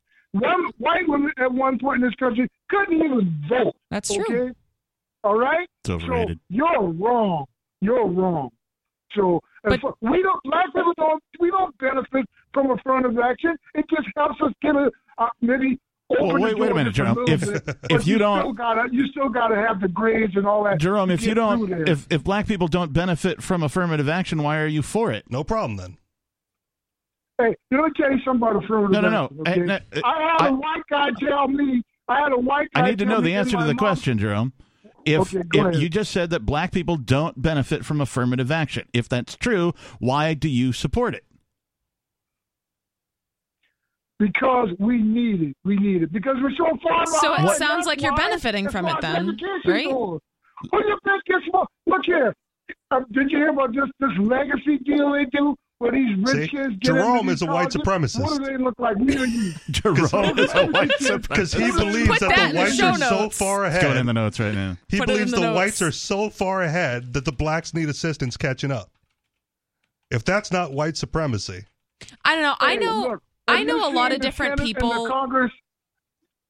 Do, do you? What, what does the Senate, the Congress? What does government in this country look like? I don't care. It's ugly and it should No, it should go away immediately. Violent question. and What does it authoritarian. like? violent What and does it- authoritarian. does It's I, I I know what you're getting at. It's a bunch of old white look like? guys. That's what it is. A bunch of Oh. old white guys Oh, for the most part. Wow. Could it hurt you to answer that, huh? No, You it didn't. This legacy deal? Didn't hurt at all. This We've been complaining thing? about that. Have, this is why you need to listen to the show, Jerome, because all of this stuff that you call and you complain about, you talk about, oh, Republicans suck and this, these guys suck and it's an old white. Yes, we agree with all of that. However, we also believe that the same is true for Democrats. Hey, you know why I call you a lot? Because we got a lot. Because we'll take your conservative here in call. That's why. No, yeah. Wait a minute. Wait a minute. It's We got a affirmative lot of action. We got to get our conservative token black call in every We week. got we got a lot of uh, conservative call, talk shows here in Charleston, and none of them take black callers. None of them. None of them. They don't want to talk to black callers. All they want to do is come on and talk to Republican talking points. And Republicans are great and Democrats are bad. That's all you ever hear around here. That's it. Not from us. Okay. I've been banned. 'Cause he doesn't I've been to us. banned from a couple of shows. Okay, I've been banned from a couple of shows. Sure. I mean, No. sure, but I don't think it was because you're black. We should Oh, start yeah, a we should you start a want thread that? on the forum of No. all the callers that have been banned from other shows. Ooh. No, Jerome because in I'm there not a and black Dave in there. conservative and like Clarence Thomas. Let I'm not Ricky a from the black Commonwealth conservative moderate it. Sell out like Clarence Thomas. That's why. Yeah, Yeah, well, Cla- Clarence Thomas, the black guy who voted against the affirmative action because he believes that blacks can make it on their own merit. Yep, He's a that's the sellout. sellout. How That's do the you sellout. think- You think he got? You think he got on the Supreme Court because of his grades and his his, his acumen and all that? He didn't have anybody helping him. No, he got on because he says what they want to hear. No, Clearly not. sellout. That that's what happens Yeah. with all politicians across the board. Yeah. That's how politicians get their jobs. They lie to people. They tell All them what they want to hear in order to get votes daddies He's got. across All the them- board. He's been hiding. He's been hiding all his sugar daddies for 20 years. But you know what, Clarence? The, the cat's out of the bag now. We know Jerome's what you coming really are. for We you. already knew. We already knew. But hey, this just crystallizes it more. All right, You Jerome. know What what what else were you calling about? I know you had more than that. No, that's about it. That's all I got to say. I just want to get you. Oh, $787 million. Thank you, Fox, for lying. I don't know what that means. They had to pay a settlement. oh, to was it that was that the Tucker Carl- Carlson thing? Whoever that is. It's for lying. It for was- lying about water fraud. For lying. For Yeah. lying. yeah, I don't care about any of those people. In American history, okay? For lying. Can't tell the truth. Would have saved yourself a lot of money. Hey, Tell uh, the truth. hey, Well, Jerome, let's guilty. I- no, I- going. I have a Settled out of question for you, Jerome. How come how come Fox News can get fined seven hundred and whatever million dollars for lying? How come politicians never get fined that much for lying, or at all? I'm not a politician. I don't know. Oh, by the way, You know, Well, TV you, you follow politics When you- way more closely Hey. than anyone sitting here. So Hey, if anyone's going to know the answer, it's going to be you, Jerome. hey, Hey, hey, from South Carolina hey, Jerome. Hey, Jerome. Jerome, let me ask you. Hey, Jerome. Yeah. Welcome Yeah. back, Nikki. Yeah. Thanks for the call. 603 283 6160. I love like, why did I ever come you back know? from my honeymoon?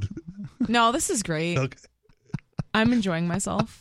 Body language, completely different story. if you're watching the cams. Hey, uh, let's continue with your calls. Let's go to Richie Rich's favorite caller of all time. It's Scooby.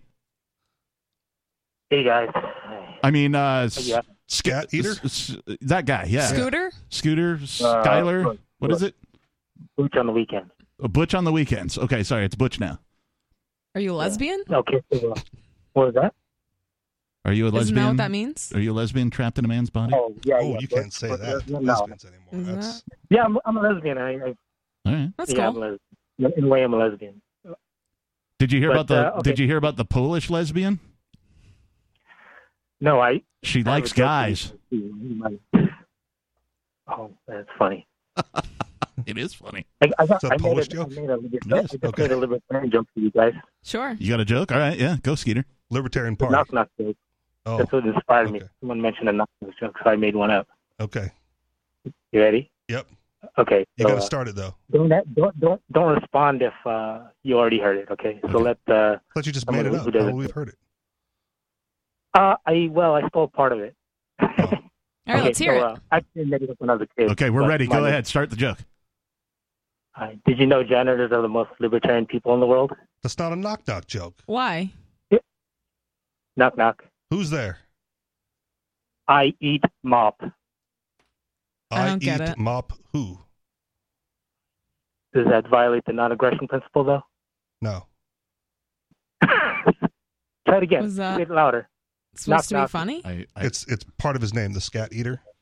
I eat Oh. my poo. oh, Yeah. yeah, that was my. And how is that against the non-aggression principle? right, all not. right. Exactly. So why would that be funny then? Damn it, Skeeter! Just when I was starting to not like you, you had Uh, to you tell guys- like a bush league joke that like barely qualifies as Bush. funny, and now I like I'm like, all right, Skeeter was kind of funny. I thought you guys were partiers, not like theoreticians. What's wrong with you guys? Okay, so uh, Yeah, you go still ahead. got to be funny. And looks I- don't I count. thought it- You're on radio. You have to have a face for radio. Okay, so uh, before we get again, I'm not a statist. Okay, I'm tired of you guys portraying me as one. Uh, I I called in. Uh, I called in right now just to uh, I want to debate something, another stupid topic that, another stupid theory that came out of uh, the Austrian School of Economics. Uh, it's uh, subjective value. Right? Okay. Pretty stupid, like NAP rights, argumentation ethics. Well, stick with Like, one. uh, you pick subjective value. guys- so, what's your problem with that? You guys know that uh, subjective value is objectively false, right? Value is not subjective. In your subjective opinion, Then I'm right, right?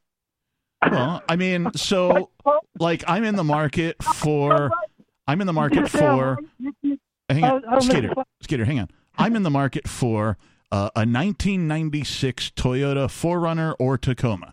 Right, specifically that year because like the engine is bulletproof; it'll go million a million miles or whatever. Um, I already owned a couple of them previously. I know how to work on them, so I'm in the market for one of these. Now, okay, I am looking for one that is rust free, right? And I can't find one of those here in New England, so I got to look, you know, in Florida or Seattle or somewhere where they they don't use salt on the roads, they don't have winter or whatever. Yeah, yeah, yeah, yeah, Right? yeah. And Okay. so, uh, how is that value not subjective? So you're looking for something rust free. What if uh, the guy knows how to cover up the rust really well with like uh, Bondo and not paint relevant. primer? Not relevant to the question.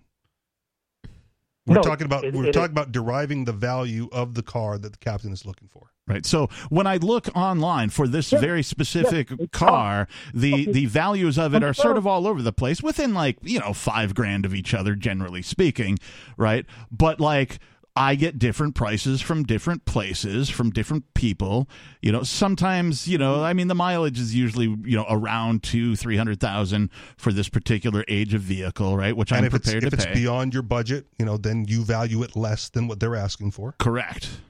Okay.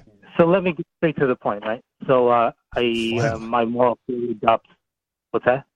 No, carry on. My moral theory, my moral theory adopts uh, the util- utility um, value theory, right? Utility value theory. So value comes from utility. So like you, you value that uh, truck because it'll get you somewhere and it won't break down, right? You could be wrong. There could be a better car. and I'm there. familiar with it as far as like how to repair it and you know all that kind of Yeah. stuff. But you haven't driven every car out there. There could be uh, there could be some other bra- uh, make and model car that uh, better suits your purpose, and that's the problem Why is that a problem? because value is not subjective. No, like the- uh, let's it say- is uh, subjective, let's say and that's auto- why there might be auto one that's better, and Captain doesn't care. Yeah. Because he subjectively wants Well, his you- you Tacoma or don't- I mean, we all value things differently, which makes sense. Like, I'm going to value my vehicle differently than Captain would, you know? Subjective value is why trade is made. That's that's not the definition. Like uh, so, the way uh, what's your name again? Chip. Uh, Chick. what's your name? Chick, yeah, just Chick? call it chick. Bark, bark. It's fine. Yeah, Sorry. Nikki. I don't. Uh, so um, that's not the that's not the that's not the use of subjective. Just because it differs from person to person doesn't mean it's subjective. No, that's Because exactly also- what subjective means. Yeah, like Subjective. we- hang on, hang on. I got it right here. Let's let's use the magic rectangle to our benefit. Subjective adjective dependent on or taking place in a person's mind rather than the external world. Number There you two, based on a given yeah. person's experience, understanding, and feelings, personal or individual. Number three, not caused by external stimuli. Yeah, we, Dun, we dun, can even use that definition, right? We can even use that definition, and, and it's still objective because I claim like so opinion. So let's talk about opinion, right? Your opinion in the past, or let's let's talk about like Hitler's opinion in the past Oh, because he's dead already. Really? That's you got to bring up Hitler? You know, you realize that that's like a red flag in, in any sort of debate, right? The first person who brings Wait, up Hitler I thought loses. The movement was racist. Where's all the minorities over there? I, I've never seen a minority. You've never seen a minority? I believe it. Joke it, no. Oh, in your, in your camera feed. I'm sorry. Yeah, because we're in New Hampshire.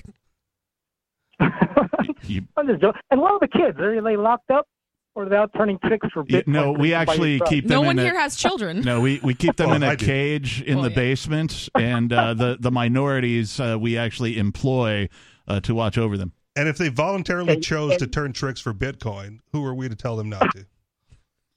You tell them not to, but you can't stop them, right? I wouldn't even tell them not to. I would try to find a way to You get my wouldn't tell cut. not to. So like uh, I'd be their eight-year-old. manager. yeah, their no free agent. rides. All right, so let's get back to subjective value. There's a lot of ANCAPs up here. It's like I heard you're looking for a kid. so if- okay, let, let's uh, let's use that topic uh, in this topic too. I'll, I'll I'll combine them. So if if value is subjective, how come how come a lot of you guys, not not Richie, of course, he's saying right now, you violate uh, their subjective values if, when they make decisions to let let's have sex or commit suicide. I I, I think uh, Nikki, right? Nikki and uh, Homeboy, you guys would violate uh, the choices. Wait, am I homeboy? I don't know. So I'm I'm confused. What point are you trying to make? What- what's what's your question, Scooter? Nikki and the Value is homeboy. subjective. How come you don't? If value is subjective, how come you don't respect? Fridays at seven thirty. its value? I'm sorry. By- Your, you- your phone's breaking up. If value is subjective, how come we don't what?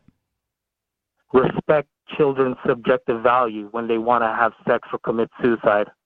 I mean, Who says I don't respect it? Well, I think Nikki, uh, in our previous debate, said she would stop kids because they're too dumb. No, what I said I was mean, the the the scenario. I believe, if I remember correctly, if like a you know a three year old was running into the street in front of a car, No. whether stopping them would be against the non aggression principle, and I said it wasn't because No. they they're No. not trying to actively kill themselves. They're just maybe don't know any better. No, that wasn't. Uh, remember, I changed that hypothetical. I, I never wanted that. I, Okay, I so talked what is about- it? What is it now? I talked about suicide. Remember, I changed that Yeah. because I, I didn't want an easy case where you're you're doing it and he'll he'll realize it imme- uh, his benefit immediately. Yeah. There are times when you violate a kid's uh, you know choices because it might may benefit him 20 years down the line, or he'll, he may never ever realize the the help you've uh, given him. Yeah. And it's things like that. That's why value is not subjective. That's what you. That's what you're doing when you're I wouldn't violating. come to that value conclusion. subjective. Y- Yeah, you've just Yeah. defined subjective I- value. Everyone's talking. Can you- Can you take? Can you like take your turns? I can't No. see everybody. Well, we are taking turns. Uh, the problem is, is that you can't make a point coherently, and when we say you've actually just defined the thing that you are uh, supposedly against. debating, uh, arguing against, uh, you move the goalposts, as is uh, the way of most people who engage in debate. Do you want to make an argument, or do you just want to criticize my character? Both. Okay. Can we? Uh, okay, I accept your. Your criticism. argument is bad, and you're Here's immoral. what we'll do, Nikki. You and I can agree to just be quiet for a minute, and and we'll yeah. let Richie and uh, and and Scooter here go. Okay, let's right, go. Go ahead. Oh man, You got like three minutes. Ding ding ding. Sloppy Joe, did you say something? What did you? I, I want to hear your opinion on this. whose opinion? Because now now they're being quiet, so me and you can have a discussion. Slop, too. You, you've only got me. This is Rich E. Rich. Yeah, Sloppy Slop. Okay. What's your opinion on this? What is how, my? how can you reconcile the fact that uh, they're making a case that the kid doesn't know better? That means his subjective value is bad, and they have to violate his rights. Well, it's because they have subjective value, right? They value. let me finish. They yeah, value I'm the child's life more than the child values their own life, right? They- and That's- they're not. In, and they're not. Oh, sorry. Are you done? I mean, that's the point, And- right? That's subjective value. One values it I- more I- than the other. It's not objective I value. I interpret. I interpret it implicitly that they're saying the child is wrong. You can you can Like, interpret uh, that if you want, but th- No, that's fine. The child's value, right, of their own Your life is wrong. Okay, And I'm do you value do you value goods and services or acts randomly? Like, Uh, for instance, can you ar- can you arbitrarily value sand as like a motor lubricant? Uh, you can. You would be Mm. wrong, right? Oh, is that because it's subjective No, it's be, it's because or subjective? Is that because if I if I try to value it as a good motor lubricant, I'd be wrong. My subjective value is wrong because there's an objective fact it's not a good motor lubricant. Yeah, but- Utility, dummy. but it, it's you it's you assigning the value. It's you assigning the that- value. Yeah, but okay. So in game theory, you know what that's called? It's called expected value, Okay. right? So when so when an actor goes to try and make a decision, he tries to he tries to estimate the utility of of consuming or of consuming a good or of an action, right? And we call that expected value when we run through game theory. Okay. It could be wrong, it could be right, it could be way off, close, whatever. Yeah. But it's called expected value eh, or expected utility. Okay. So when when you go to Walmart to buy motor lubricant, and you've got like Yeah. the five W thirty Castrol for fifteen ninety five, and you've got the Yeah. Pennzoil five W thirty for nineteen ninety five, right? Is Yeah. that four dollar difference objective but based on utility, or is it subjectively based on brand?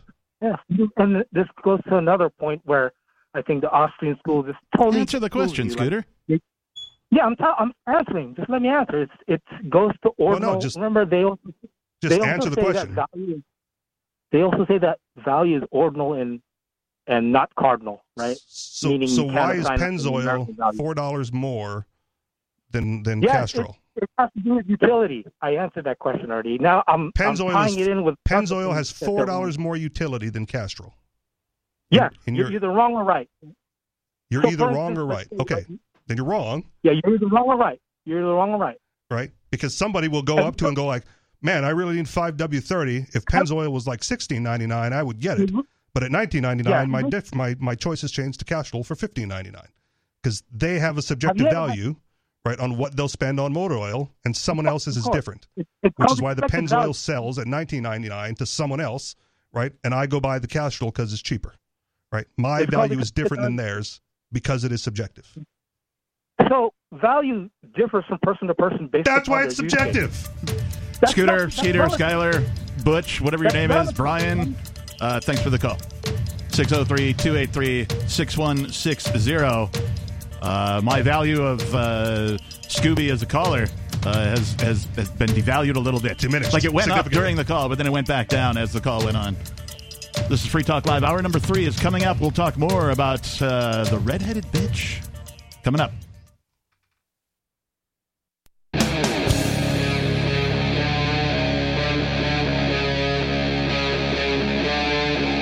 Free Talk Live.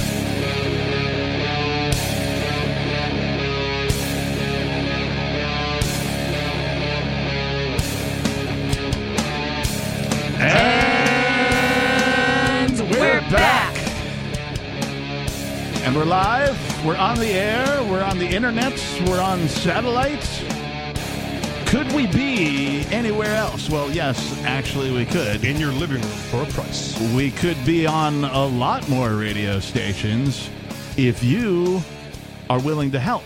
If you enjoy this particular show, Free Talk Live, if you enjoy the hosts like me, the co hosts like y'all, the callers like Jerome or Ricky or Scooby or Sarah supposed to sell the or, or whomever, uh, if you enjoy the perspective we bring of liberty, peace, and prosperity, then consider becoming an amplifier of Free Talk Live. What is an amplifier, you might ask? Well, if you go over to amps.freetalklive.com, amps.freetalklive.com, you'll see all the details of the program. Now, what this entails is you contributing a sum of money to us every month. We will use that sum of money to advertise, market, promote, and support this show. That means our, our main focus is getting this show on more radio stations. We're on like 180 radio stations at last count. We could be on 200. We could be on 250. 300 stations is not out of the question, or even more. It's all up to you. We only ask for five bucks a month. You can give more. There's different tiers to the system. It's a Patreon based thing. So visit amps.freetalklive.com. Figure out what you want to contribute. There's some little perks and benefits that you get for being an amplifier, but that's not why you should contribute. You should contribute because you want to get this show on more radio stations and onto into more ears, more listeners to spread the message of freedom.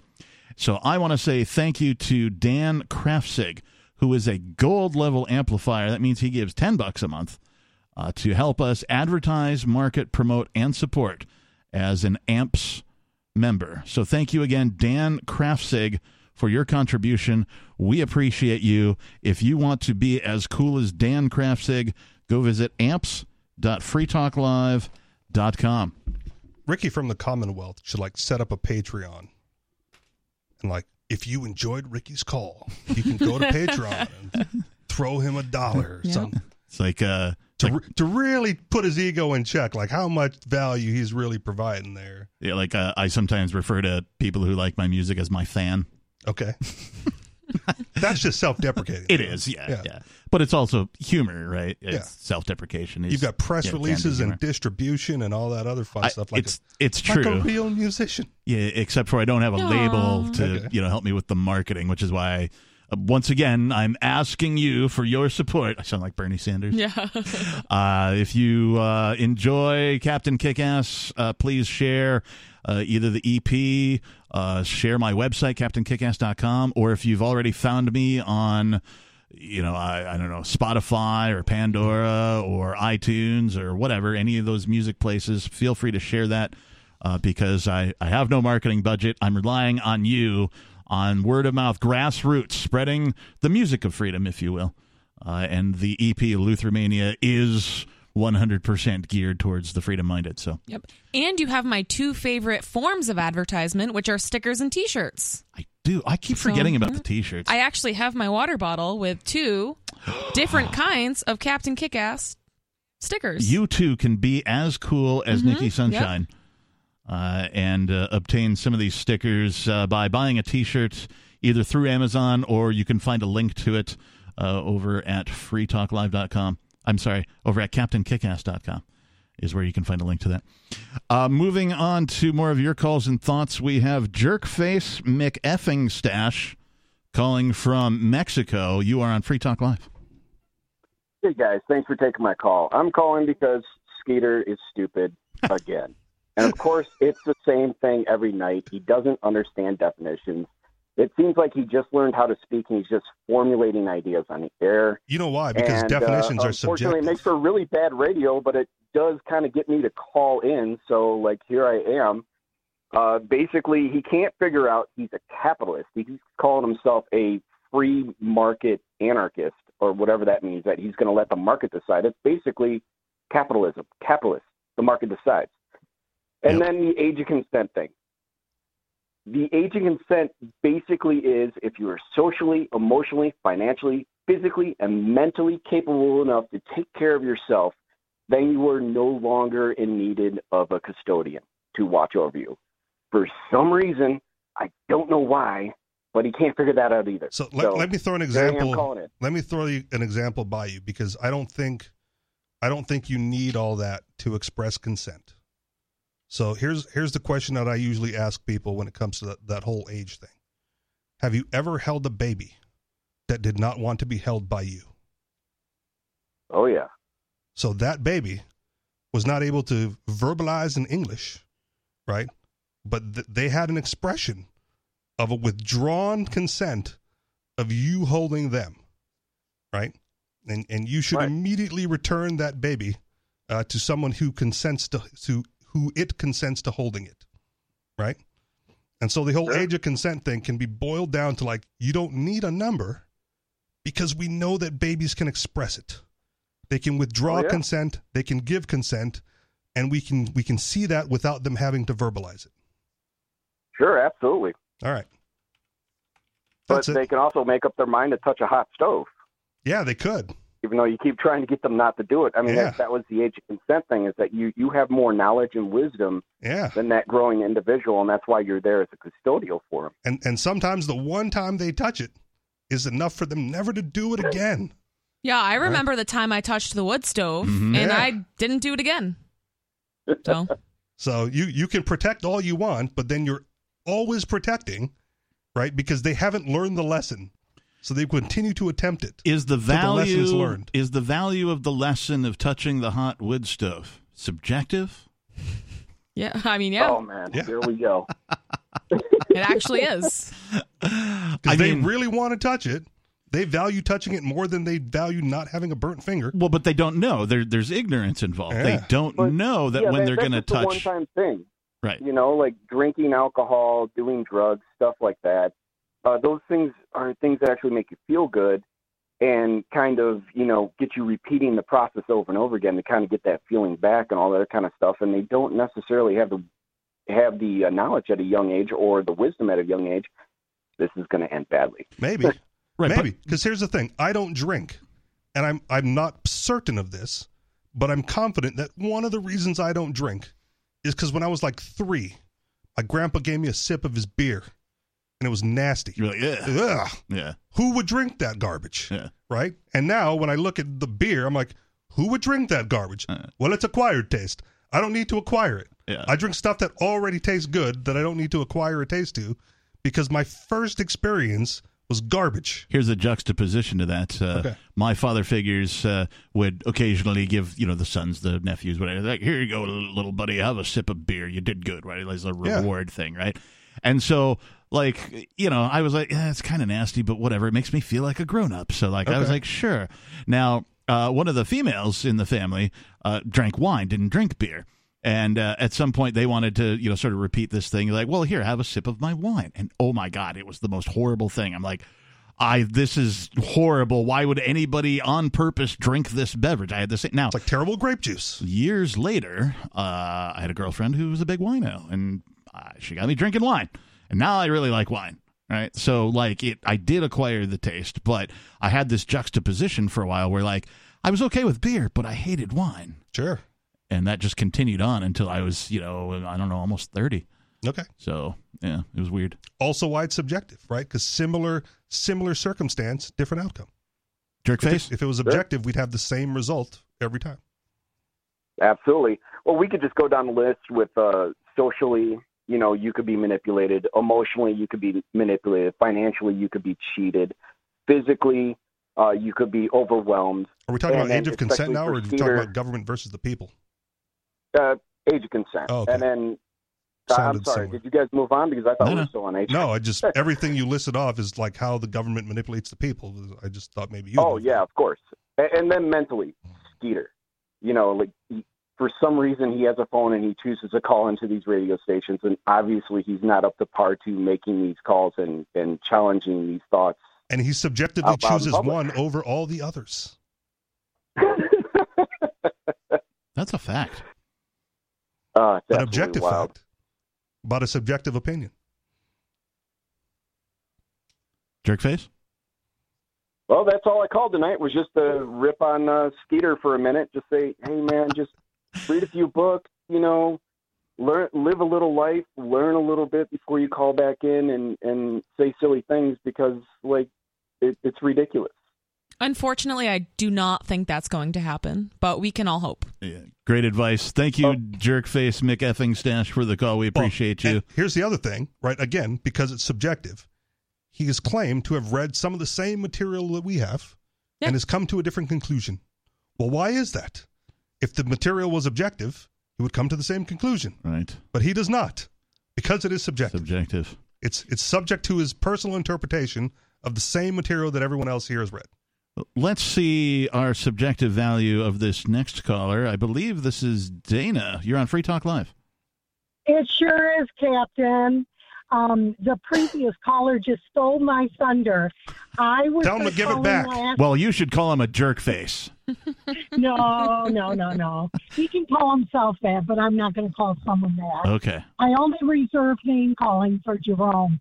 Anyway, um, that being said, um, I um, uh, the reason why you stole my thunder is last week uh, Richie Rich got um, into this long, drawn out discussion with Skeeter, Scooter, whatever he calls himself. Butch. Um, yeah. Um, All those oh, names. And didn't he go by Marco or something like that? Yeah, he had yeah, some Brian, other Brian. like a bunch of different Yeah, names. he- I don't know. yeah. Yeah, that's just ridiculous. Who's got time for that on radio?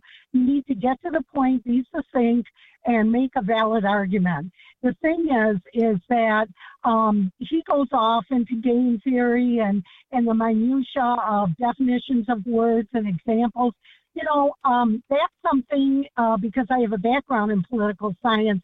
You know, we discuss game theory, which makes sense because it's political science, and we discuss terminology and what does this mean and that, and there are classes for that. That is for academia. You don't do that on radio. Nobody wants to listen to that nonsense.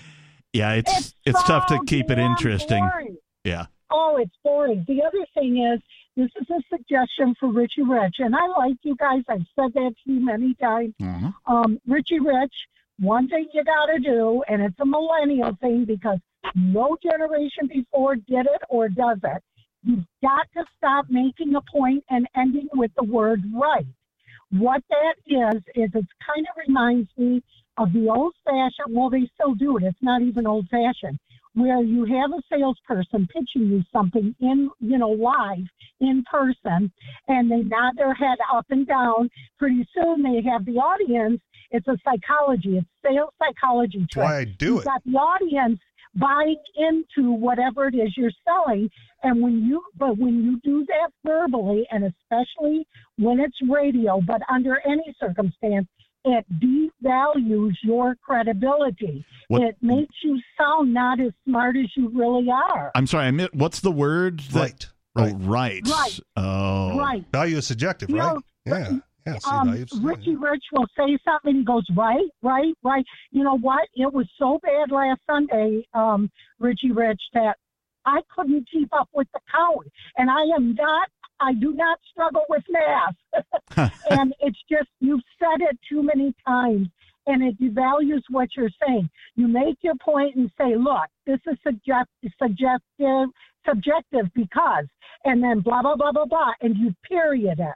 You don't say right. It just, it's a millennial thing. So I have a question for that. Richie Rich now. Richie Rich, you're going to stop doing that, right? No. and, and and for the reasons she described, right? I I'm So, trying to get people to agree with my Oh, point of view. are fun. You Uh, wait, b- before you go, Dayna, uh, I just want to tell because you mentioned sales. Um, I did work in telemarketing on and off in my teens and twenties. I still do. Uh, and uh, one of the greatest salesmen that I've ever met, his name is James. Uh, he was a psych major. Uh, he would do this thing where he would answer the question for the caller. And and, and get them to say yes. yes, right? So he would say, I'm "You can you can see the value in that, yes." Yeah. Oh, same absolutely, same technique. Absolutely. What you're doing is you're getting them to buy in to whatever it is that you're pitching. Yeah. The other thing is what and I want all the listeners and- to buy into what I'm saying. Well, what Richie Rich, I'm not accusing Richie Rich of this, but it's another millennial thing. They start their sentence with, so someone will say something, and then the person they're saying it to, I've seen this um, interviews on TV. Okay. They'll say, so um, I. They'll say, so I mean, no. You say I. What I mean was after someone isn't clear, there, there's no clarification. The person that's um, a- asking you to explain. Millennials just start out with, so they'll say, um, uh, do you like orange sherbet or um, lime sherbet? So I mean, and I'm like, that's not a beginning of a sentence. what Oh, the yeah, hell yeah. happened to predicate? What ha- happened to subjects, Uh. verbs, and predicate? I mean, you just You don't lost it start to the emojis. With, yeah, with a preposition. And- this and is just Let's not forget it hurts my it hurts my ears. It absolutely. So Richie Rich, I love you, man. Um, you do have some very valid points, but it just y- too many rights. Too many rights. Just Okay. let it go. Make your point. Make it so valid, and you can get them to buy in by the firmness of your voice because it sounds like you have knowledge of your subject matter. Okay. Do. And I and I also Okay. rely on those sales techniques because they work. Hey, And they've Dayna. worked for Yeah. decades. Thank you so much for the call. We appreciate you. 603 283 6160. And if nothing else, right, this this show is designed to move people to the ideas of liberty. Right? There you go. See? It works. You make the point, you get them nodding along and agreeing with the point, and pretty soon you inception them and they internalize it, and then they'll repeat it back to you later as if they came up with it themselves. And that's the best. You want to talk about this article from Reason again, right? Right. Yeah. You redheaded. calling calling male neighbor a redheaded bitch wasn't constitutionally unprotected fighting words. What does that mean? Yeah, that's From So- State versus Gibson, uh, decided last Thursday by the Ohio Court of Appeals. Judge Mark Miller joined judges Waldick and Zimmerman in this appeal.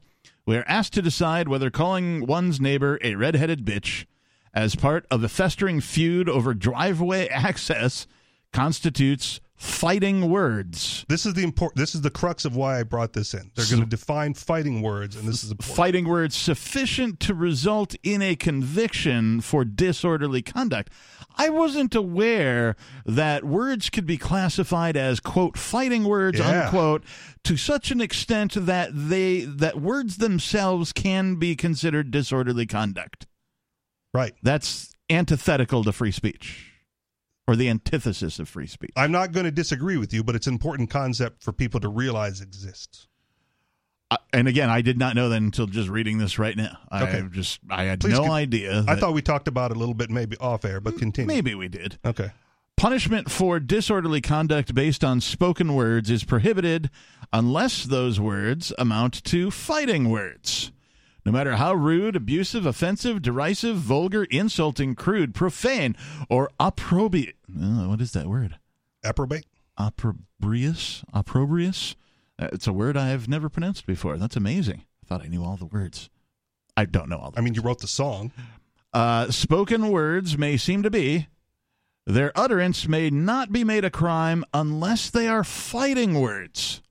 Quote unquote. Fighting words are those that, by their very utterance, inflict injury or are likely to provoke the average person to an immediate retaliatory breach of the peace. To distinguish fighting words from expression fully protected under the First Amendment, one must look at the circumstances circumstances surrounding such utterance.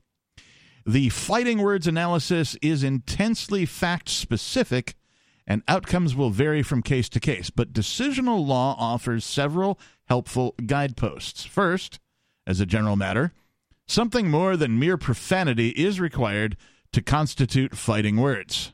Don't talk about his mama. Now, like, I, I've heard this phrase, particularly in bars. Them's fighting words. Them's fighting words, right? Yeah. But if you can utter them's fighting words, it's already not fighting words, right? Oh, interesting. In determining whether profane utterances constitute fighting words, courts have considered whether the conduct accompanying these statements is hostile or threatening. Moreover, to constitute fighting words, the words chosen must be used to describe a person or be directed at a person.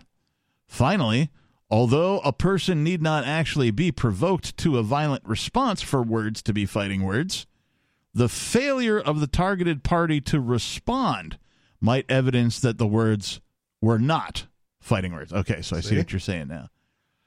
Under circumstances like those present in this case, we do not find the simple act of calling someone a redheaded bitch would have provoked immediate retaliation.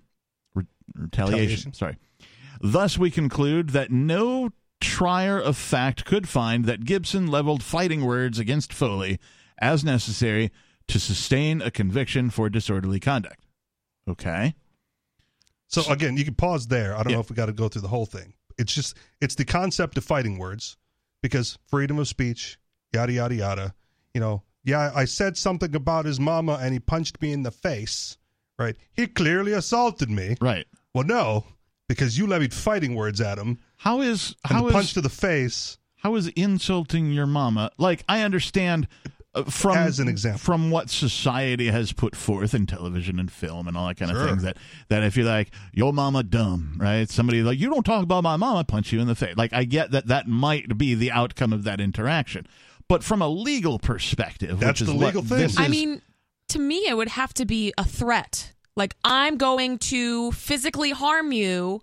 To me, that would okay. Well, you're you're threatening me, right so I'm going to assume that you're going to do that and defend myself accordingly. those could be fighting words, but not ne- uh, not necessarily, right? Was the threat credible, right? You know, are you going to take me out back and like you know flog me, right? Who knows? But fighting words themselves, as is the legal concept. Well, we can talk more about this, and we'll get to more of your calls and thoughts here on Free Talk Live. The telephone number, if you'd like to join us tonight, is 603 283 6160. That's 603 283 6160. More about fighting words and your calls coming up. It's Free Talk Live.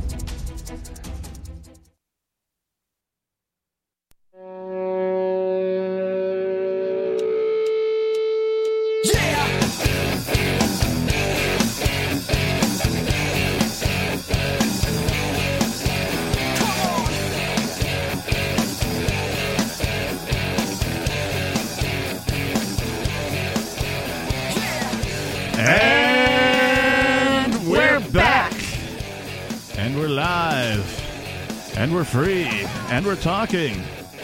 It's Free Talk Live. That's right. Your favorite radio program and mine. The final segment of this Sunday night edition is underway. uh, Zephan just texted me. He says, "You've got yellow submarines stuck in my head because I made a I made a joke about the submarine dudes who who died or whatever." And it was like when I first read that headline, all I could hear is "We all live in a yellow submarine." Anyway, yeah. So earworm, you're welcome. I love the animations of that thing just crushing itself. Uh, 603-283-6160. In the studio tonight, it's myself, the captain. It's Nikki. And Richie Rich. I'm I'm happy that like the regular Sunday crew like we're been so long. back. like we did some juggling. You get the wedding, we had the pork and fork Yeah. and spork, and you know we had some uh, very good substitute and uh, guest uh, hosts in here, and I thought everybody did well, including when I wasn't here. Uh, you know, Ian and Bonnie did a bang up job. Yeah. Uh, Arya did a great job from the festival as well, producing content uh, and getting you know people to appear on the show. So like the show still went on, but uh, it's just kind of nice to have the the regular crew back again. I appreciate you guys. Uh, Free Talk Live listeners, we are asking you for a favor. As you perhaps already know, Ian Freeman, this show's founder, was recently convicted of various victimless crimes. Because of this, he's facing up to 20 years in prison. Now, we can argue all day as to if the jury was mistaken, but that's not going to get us anywhere. What will be helpful is for you to write a letter to the Honorable Joseph LaPlante about Ian's character, how he has helped the community, and why you'd think he deserves a light sentence. Saying things about yourself that give your opinion weight with the government uh, will be helpful, such as if you held office, perhaps you were uh, in the military, something along those lines would be uh, key points to mention. Ian is a selfless man that has always tried to do what he thinks is the right thing. And it would be a tragedy if he has to spend any time at all in prison. We do need these letters quickly, so don't put it off. Send your letter for Ian Freeman to 63 Emerald Street, number 610, Keene, New Hampshire, 03431. If you didn't get to write all that down, that's okay. All the info you need can be found at letters.freetalklive.com. Again, letters.freetalklive.com. All right, let's get to uh, more of your calls and thoughts. Let's go to an unscreened caller. What's your name and where are you calling from, please? My name's Sabra, and I'm from Chattanooga, Tennessee. Hey, Sabra, how you doing? I am good. First time caller. All right, what do you want to talk Um, about tonight? Go ahead. Well, uh, I actually want to tell you a joke. Okay. Is it a clean joke or does it have cussing in it? Because we can't cuss on the radio. It is clean right. and no cussing. All right, go ahead. Okay, a few nights ago, uh, I was, I'm not sure who because I haven't got that all that down yet, but we're talking about uh, the Chinese and them having uh, a million soldiers on file, and us having oh I don't know about 10 million gun holders Okay. in the United States, and that they could probably uh, take care of arming all of us with all their AK-47s, which I would like to have one next week if somebody wants to hand me one. Anyway, with that said, I'm going on to the joke. Okay, so some national, let's say the Chinese, since we were talking about them, land down in New York. I mean, not New York. I'm sorry, Florida, and uh, they're they're about to do the best they can to take us off and steal our property. And uh, a bunch of rednecks hear about it. They take it on uh, to somebody else and somebody else. Next thing you know, you got a line of uh, four-wheel drives, four-wheelers, race cars,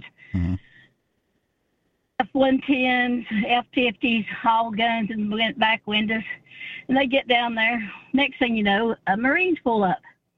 And there is beer cans and shotgun shells all over the dead bird ground. And they said, What happened here? One of the boys says, War's over, guys. We done took care of it. Bobby Bobby Ray over there had never grew it, and he just rolled right all over those boats that were out there. And we're done. Y'all can go home. That's it. That's the joke. The the Marines took care of it before the rednecks could get there. No, the rednecks took care of it before the Marines could get Oh, I had it backwards. Okay, all right. Your your phone was cutting out a little bit there, Sabra. All right, I'm sorry. That's all right. Uh, now I can I can tell you that everybody I've ever told that to thought it was funny. Maybe because they heard the whole joke. Uh, did you have anything else you wanted to bring up on air tonight? No, dear, I've been listening to y'all about two months, and I, I just listen to y'all and I do DoorDash. Hey, we appreciate you listening, Sabra. Feel free to call us again. We're here seven nights a week from seven to ten Eastern. Uh, moving right along, let's go to Sarah in New Mexico. Sarah, you're on Free Talk Live. Oh yes, I just want to bring up that the Trinity Broadcast Network has been, um, you know, selling, marketing many different supplements, and a percentage of that actually supports the station. And it's it's just amazing because uh, they're making like a lot of medical claims, and then nobody gets to you know shut them up. I mean, you know how Ian, Ian always says that you know what do you know about cinnamon? What do you know about chromium? And uh, you you know you can't make medical claims, but they're making claims about beet juice, uh, red wine, uh, collagen, and omega XL, and on and on. I mean, is the religious channel like excluded from making medical claims? I, I'm. Oh, I don't know. That's a good question. I doubt it. What are the claims, though? Well, yeah, they're, they're like, um, uh, beet juice. They have these uh, juice, beet juice powder, and it's like, Okay. oh, it helps uh, support blood circulation and nitric oxide. It helps uh, blood, blood circulation. It's it it helps gives you energy. It has more memory, and Have you tried I, it? No, I I have um different uh, beet juice powder I get from somewhere else. I mean, but- a lot of times those are, those claims are on the bottle, right? And then in, in fine print, it says these claims have not been uh, authorized or evaluated by the FDA. And I'm sure with stuff that um, you like beet juice, kind of generic type stuff, there may have already been medical studies conducted on them to prove some of these things. But typically, it can be kind of sketchy. You know, if you have your own product, like oh, I, I'm creating my own Nikki's probiotic, and I'm going to claim, oh yes, this cures cancer and all ah. of these other things. Then you have to be careful because if it's not really medical medically proven you can get sued and of course you know the state and the pharmaceutical companies don't really like natural products making medical claims and if I- you don't have any anything to back that or whatever their the government approval you need to make those Right. medical claims you can get sued and then your business goes under so i think that's I think the- usually the real danger with that I think the medical claim that you made in your little presentation was cure. Yes That's- so that's- cure so that's it's like part one. of the verbiage That's the big one that the government doesn't allow for the most part. yeah Yeah. Right. We all know that if you have scurvy, a good thing to take is something with vitamin C in it, like Yeah. orange juice. Yep. Yep. But orange juice does not cure scurvy, even though it does. Right? Well, Uh, legally is speaking. that, is that what Legally. the FDD? I mean, is that the what FDA wants? The, I F- mean, the that- FDA will not allow you to make that claim on your product. All right. You cannot say that this product with vitamin C cures scurvy. Right, you can't, you won't see a, a bottle of uh, orange juice with pulp in the grocery store, and on the bottle it says "cure, Cure for scurvy. scurvy. You won't see that, but it does, even though it's true. You just can't make the claim legally. Right. So that that might be some of the issues with what you're hearing from Well, the others. And and I think too because she was talking about it uh, being a religious radio station. Uh, it, Hi. it, it's about the market and the expense, right? So with a religious programming, generally they are already funded before they get on the radio, right? They're not reliant upon their radio audience, uh, you know, and so they will have, generally speaking, a lower cost of entry for advertisers, and so it's going to attract those with you know a minimal uh, amount of budget, and so you're going to get more of like sort of the infomercial type advertisers than you would like you know a large uh, corporation advertising. Yeah. Alex Jones But is a know, vitamin the- salesman with the a whole- radio show. Right. the whole thing about these supplements is to raise funds for the station, the broadcast station. Mm-hmm. So it's like a charity work. Not are you just buying all these products, the fish oil or collagen powder formula, that people are buying it. I mean, so that they they wind up getting to promote the station to get more satellites or radio stations across the world. I take fish oils So- to lubricate joints. So if you know, Yeah, and if you also, need your um, if your joints are getting a little stiff, you may want to look into a fish oil supplement because that's why I use mine. Does it work? Right, right. Yeah. Okay. I mean, I don't take So it as much there's- anymore, but when I was like lifting heavy weights, Yeah, yeah. you gotta you gotta keep everything in shape. Yep. Sarah? Yeah. So, yeah. So that's it. That I just thought was very interesting because I I don't see like these people making as like oh my joints improved like that's what the lady says. Um, oh, I was um um ambulance driver for 20 years and I have all these joint injuries now. I'm feeling better. But I mean, but I thought you're not supposed to make those claims. But like, but Well, it's but, personal like, experience. It's not the Yeah, claim of the the product. It's like it's it's my testimony for the fish oils. Fish oils helped my joints. Done. Yeah, Does if, that, if it's can you put that on the bottle? documented, No, but that, that's worked for me. Right. I've never seen a bottle of fish oil or a bottle of supplements, fish oil supplements say, uh, you know, cures joint pain. I've I've never seen that. It only says, you know, contains, you know, this amount of fish oil, you know, per pill or per milli or whatever it is, you know, a, a list of ingredients and that kind of a thing. You might go looking for fish oil because of a testimonial like Richie Rich just provided, or some other, you know, article, something you've read online that says, "Oh, hey, fish oil is good for X," and so then you go looking for it, but you rarely see the fatty acids, good for the heart. right. You rarely see the claim printed on the product itself. Yeah, and then Dr. Axe's uh, collagen formula, it's so popular from the Christian station. Like all the other health food store, Whole Foods, everybody's copying this uh, tasteless, um, uh, flavorless uh, powdered collagen that you could add to your tea or coffee. Mm-hmm. And and and they're basically the one that started it. Uh, It Yeah. just everybody. So if it, if it works for you, use it. If it doesn't work for you, stop using it. Yeah, but I, I think they just come up with really good products. But you have a good night. Maybe I'll have some good jokes too. I I had Yeah. that. Uh, why does yeah, I know Joke you Talk missed my joke? Uh, uh, Why the- does the New- Go why ahead. does the New Mexico kids refuse to go to school? Why? Because they're afraid of getting killed by a car. Sarah, thank you for the call tonight. We appreciate you. That was our best joke yet. yeah. Going I on a was high note See? too. That was like you need to be in on like the information for See? that joke to she be set funny. the expectation, Yeah. and then bam, Bam. like a car out of nowhere, wiped you out. so real quick, so my dad, total statist, Okay. right, and he, you know, full on FDA approval, whatever, until he got into Herbalife, and he started selling the Herbalife. He goes Uh-huh. like, I know it's not FDA approved. But they got this really good, you know, presentation on why it doesn't need to be and all this, and I'm like, okay, good. So now you're finally on our side, you know, with with, with the need for FDA approval on supplements and products. It's like, well, He's like, but the roads. yeah, yeah, yeah.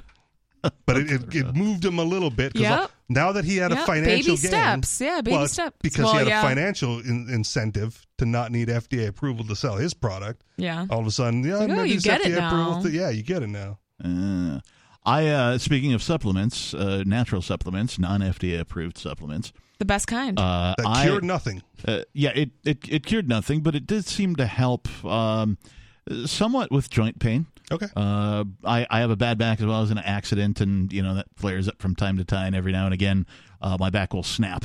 Literally, like I'll hear a snap and then I'll pass out, and I'll be Oh, on wow. the I'll be on the floor, and then I'll just like wake up. You know, like my body shuts down. It's just like nope, Okay. too much pain. And I hit the floor. Wow. Uh, and then I'll wake up on the floor, like maybe I hit my head or my shoulder, my arm on the way down or something. Uh, How long are you out usually? Just out of curiosity. It's hard to tell because Okay. it's only happened one time in front of a Oh, okay. person, and All it right. was like seconds, so it wasn't like long at all. But like, um, the last time it happened, I was alone in my house. I had no idea what time it was, and I just sort of woke up on the floor, and I couldn't really move very well. I had to crawl along the floor into the closet of my bedroom and grab my cane that I keep around just for these particular occasions. I haven't had to use it rec- use it recently, but um, at any rate, it's excruciatingly painful, and I do own a cane as a result of this uh, for these events. But I have been adding turmeric Mm-hmm. to cheese sauce, Yeah. and then I pour that cheese sauce on like broccoli. Mm-hmm. Right now, uh, broccoli, of course, is a superfood. It's full of all sorts of good things. If you're not eating a lot of like fruit and that kind of thing, broccoli is an excellent source of vitamin C. Uh, also, an excellent source of fiber and that kind of a thing. Uh, and I just uh, like I've been trying to add turmeric to like other stuff that I was cooking. I put it in some ground beef, and I was like, ah, I don't really like how it it, it sort of sweetens things up in a in a way. It almost tastes like a sweet squash has been mixed into your you know. And I just didn't enjoy the flavor of it mixed in with ground beef. I've tried to add it to like seasonings. If I'm gonna like coat some pork chops with seasonings, I try to add it in there, and it generally just sort of colors all my dishes weird, like spaghetti sauce does. Yeah, it'll stain your stuff yeah, too. and- it's just very pigmented. But cheese sauce is already sort of yellowish, and turmeric is sort of yellowish orange. And so I was like, oh, let me try this, and I put it in the cheese sauce, and like, bam, like it doesn't it doesn't sweeten it up. It like if anything, it embellishes the the dairy Mhm. flavor uh, of the cheese sauce, and I'll put garlic in there too, Mhm. right? Because you put pepper in there. It really I- kicks up I the do, yeah. you know the whatever. I'm I've been using a of. bunch of pepper recently Mhm. too, and I'm not a pepper guy. I just, for whatever reason, I've been using a bunch of it. And What kind of I'm- peppers? Uh, just regular black pepper, like table style. Uh, I'll get the coarse grind, okay, because I like the the bigger the bigger flakes, if you will. I'm not grinding it myself yet, but that's probably I'm going to do that next. I already have my own salt grinder. I use uh, sea salt, of Okay. course, uh, in the salt grinder, and so I found that you can buy you know peppercorns in Mm-hmm. the same way that I buy these saltings. So I'm probably going to go buy like a pair of grinders, f- and then It really it changes it. You know, Yeah. the fresh ground pepper is There's a reason like why next that, that waiter at the restaurant, you know, Oh, when you get your salad, would you like fresh ground pepper? And he's got the big thing, and he's like, some of those guys don't know how to even work those things. So here's a free plug for him because I've got both. I've got the pepper cannon and the salt cannon. Pepper cannon. It's the pepper cannon. I what makes it a cannon? Uh, like I don't want to destroy my meal so by pointing a pepper cannon at, at my dinner. So the amount of pepper per turn is significantly greater than most other pepper grinders on the market. I like it already. Same with the salt cannon. The amount of salt per turn yeah. is greater than most of the other salt grinders Does on it the take market. batteries? No, it's not So. I have one that it's has a manual? has a button, you know, so it, it grinds it, you know, automatically, I guess. Yeah. And it has a light. So you can see where you're pointing as if I mean the lights are usually already on, but you know, in the event that you're making need a more salad light. in the middle of the night. Can you Yeah. can you tell Alexa to bust out? The, No, absolutely okay. not, All right. no. It's not Wi-Fi That's, uh, Richie? Rich's territory. It's not Wi-Fi capable. Yeah. I don't think so, no. I my microwave is Alexa enabled. Yeah. Sometimes the Wi-Fi goes out. and I'm like, man, I got to walk over there and push the button. Like this sucks. It does. It totally does now. How do you spoiled. How do you like? So we know that Alexa and what's the other one? Siri. Siri, yeah. and, uh, there's another one too. What is it? Hey Google. Oh, that's the one. Uh, we know that those things all spy. Yeah. Yeah. All right. How do you like if there's a moment where you want complete privacy? How do you achieve that if you have that active in your house? Do you have like a green switch somewhere? Do you have? Do you I mean, if I toss really your? wanted to, I'd do you have to toss your device in a in a you know a Faraday cage or No. something? Just whisper. Well, no, no, no. There's a whisper mode. I, I, I can, I can whisper to the device like "Good night," It's so creepy. right, and then it turns off all the lights for me, Yeah. so I don't have to wake Okay. anybody up. Yeah. I carry a smartphone. I'm already being spied on 24 that's seven. I understand. thing, yeah. I understand. So to the answer your question, I would have to unplug them all. Mhm. I don't because even if I unplug them all, guess what's still within arm's reach 24 seven. Honestly, I'm I have the philosophy that I'm like a little paranoid, so I just assume that someone is listening at all times. I- I, and and I I, don't do want to be too. too paranoid. You know, I'm not crazy about it, but it's Yeah. a safe. uh You know, don't say anything too crazy that you Right. don't Uh, want anyone to hear. So I don't have any Alexa or any of that uh, Okay. in, in my house, and even knowing that, I will still like unplug my modem and router. Right, uh, Oh, so that yeah. there are no devices in my house that are Okay. on the internet unless they're connected to some other Wi-Fi somewhere near my house. Uh, and and I do this because I want to enjoy silence. So I'll turn off all things. I'll turn off all the lights. I'll Okay. turn off my air purifier. I'll turn off the air conditioner. I'll turn off the light above the stove, right? I'll just turn everything off to try and get uh, a minimal amount of what I'm going to call ambient interference. Okay. Right? Uh, it aids in meditation and Yeah, stuff white like that. noise. Yeah. So, well, white noise is something you play to drown out other noises. Oh, okay. But what I'm trying to do is create silence without electrical interference. Uh, and so I will do that on occasion. Like I've been known to just sort of sit in my house, you know, we'll call it meditation, Yeah. uh, and unplug everything and just sit there for like an hour Okay. right and just be alone with my thoughts and allow my brain to sort of you know cope with whatever was going on in my day and my life or whatever and um, it, it helps me sort of readjust my priorities when i do this um, it's not something that i learned from anyone i didn't learn this as a meditation technique but somebody was like what you're doing is meditation I'm Yeah. like oh okay So I guess the, as far as ambient noise is concerned, um, unless you're really sensitive to you know to electricity, Yeah. like I don't hear the devices humming along, right like an air conditioner would. right So in any given room, it is as silent with the device on or off until you activate it. Right. Okay. And you haven't had uh, mm, an opportunity where you want to have a private conversation with somebody, uh, and you know you don't want it to potentially be spied upon. Well, then then you'll go and plug it. You know. Okay. That's that's the solution that you're looking for. There's there's no off switch. You know, some like one of them has a camera, and it's got the little slider to cover the camera, and then, and that turns off the camera. Right. But it doesn't turn off the microphone. I'm air quoting for people who can't see me. Yeah.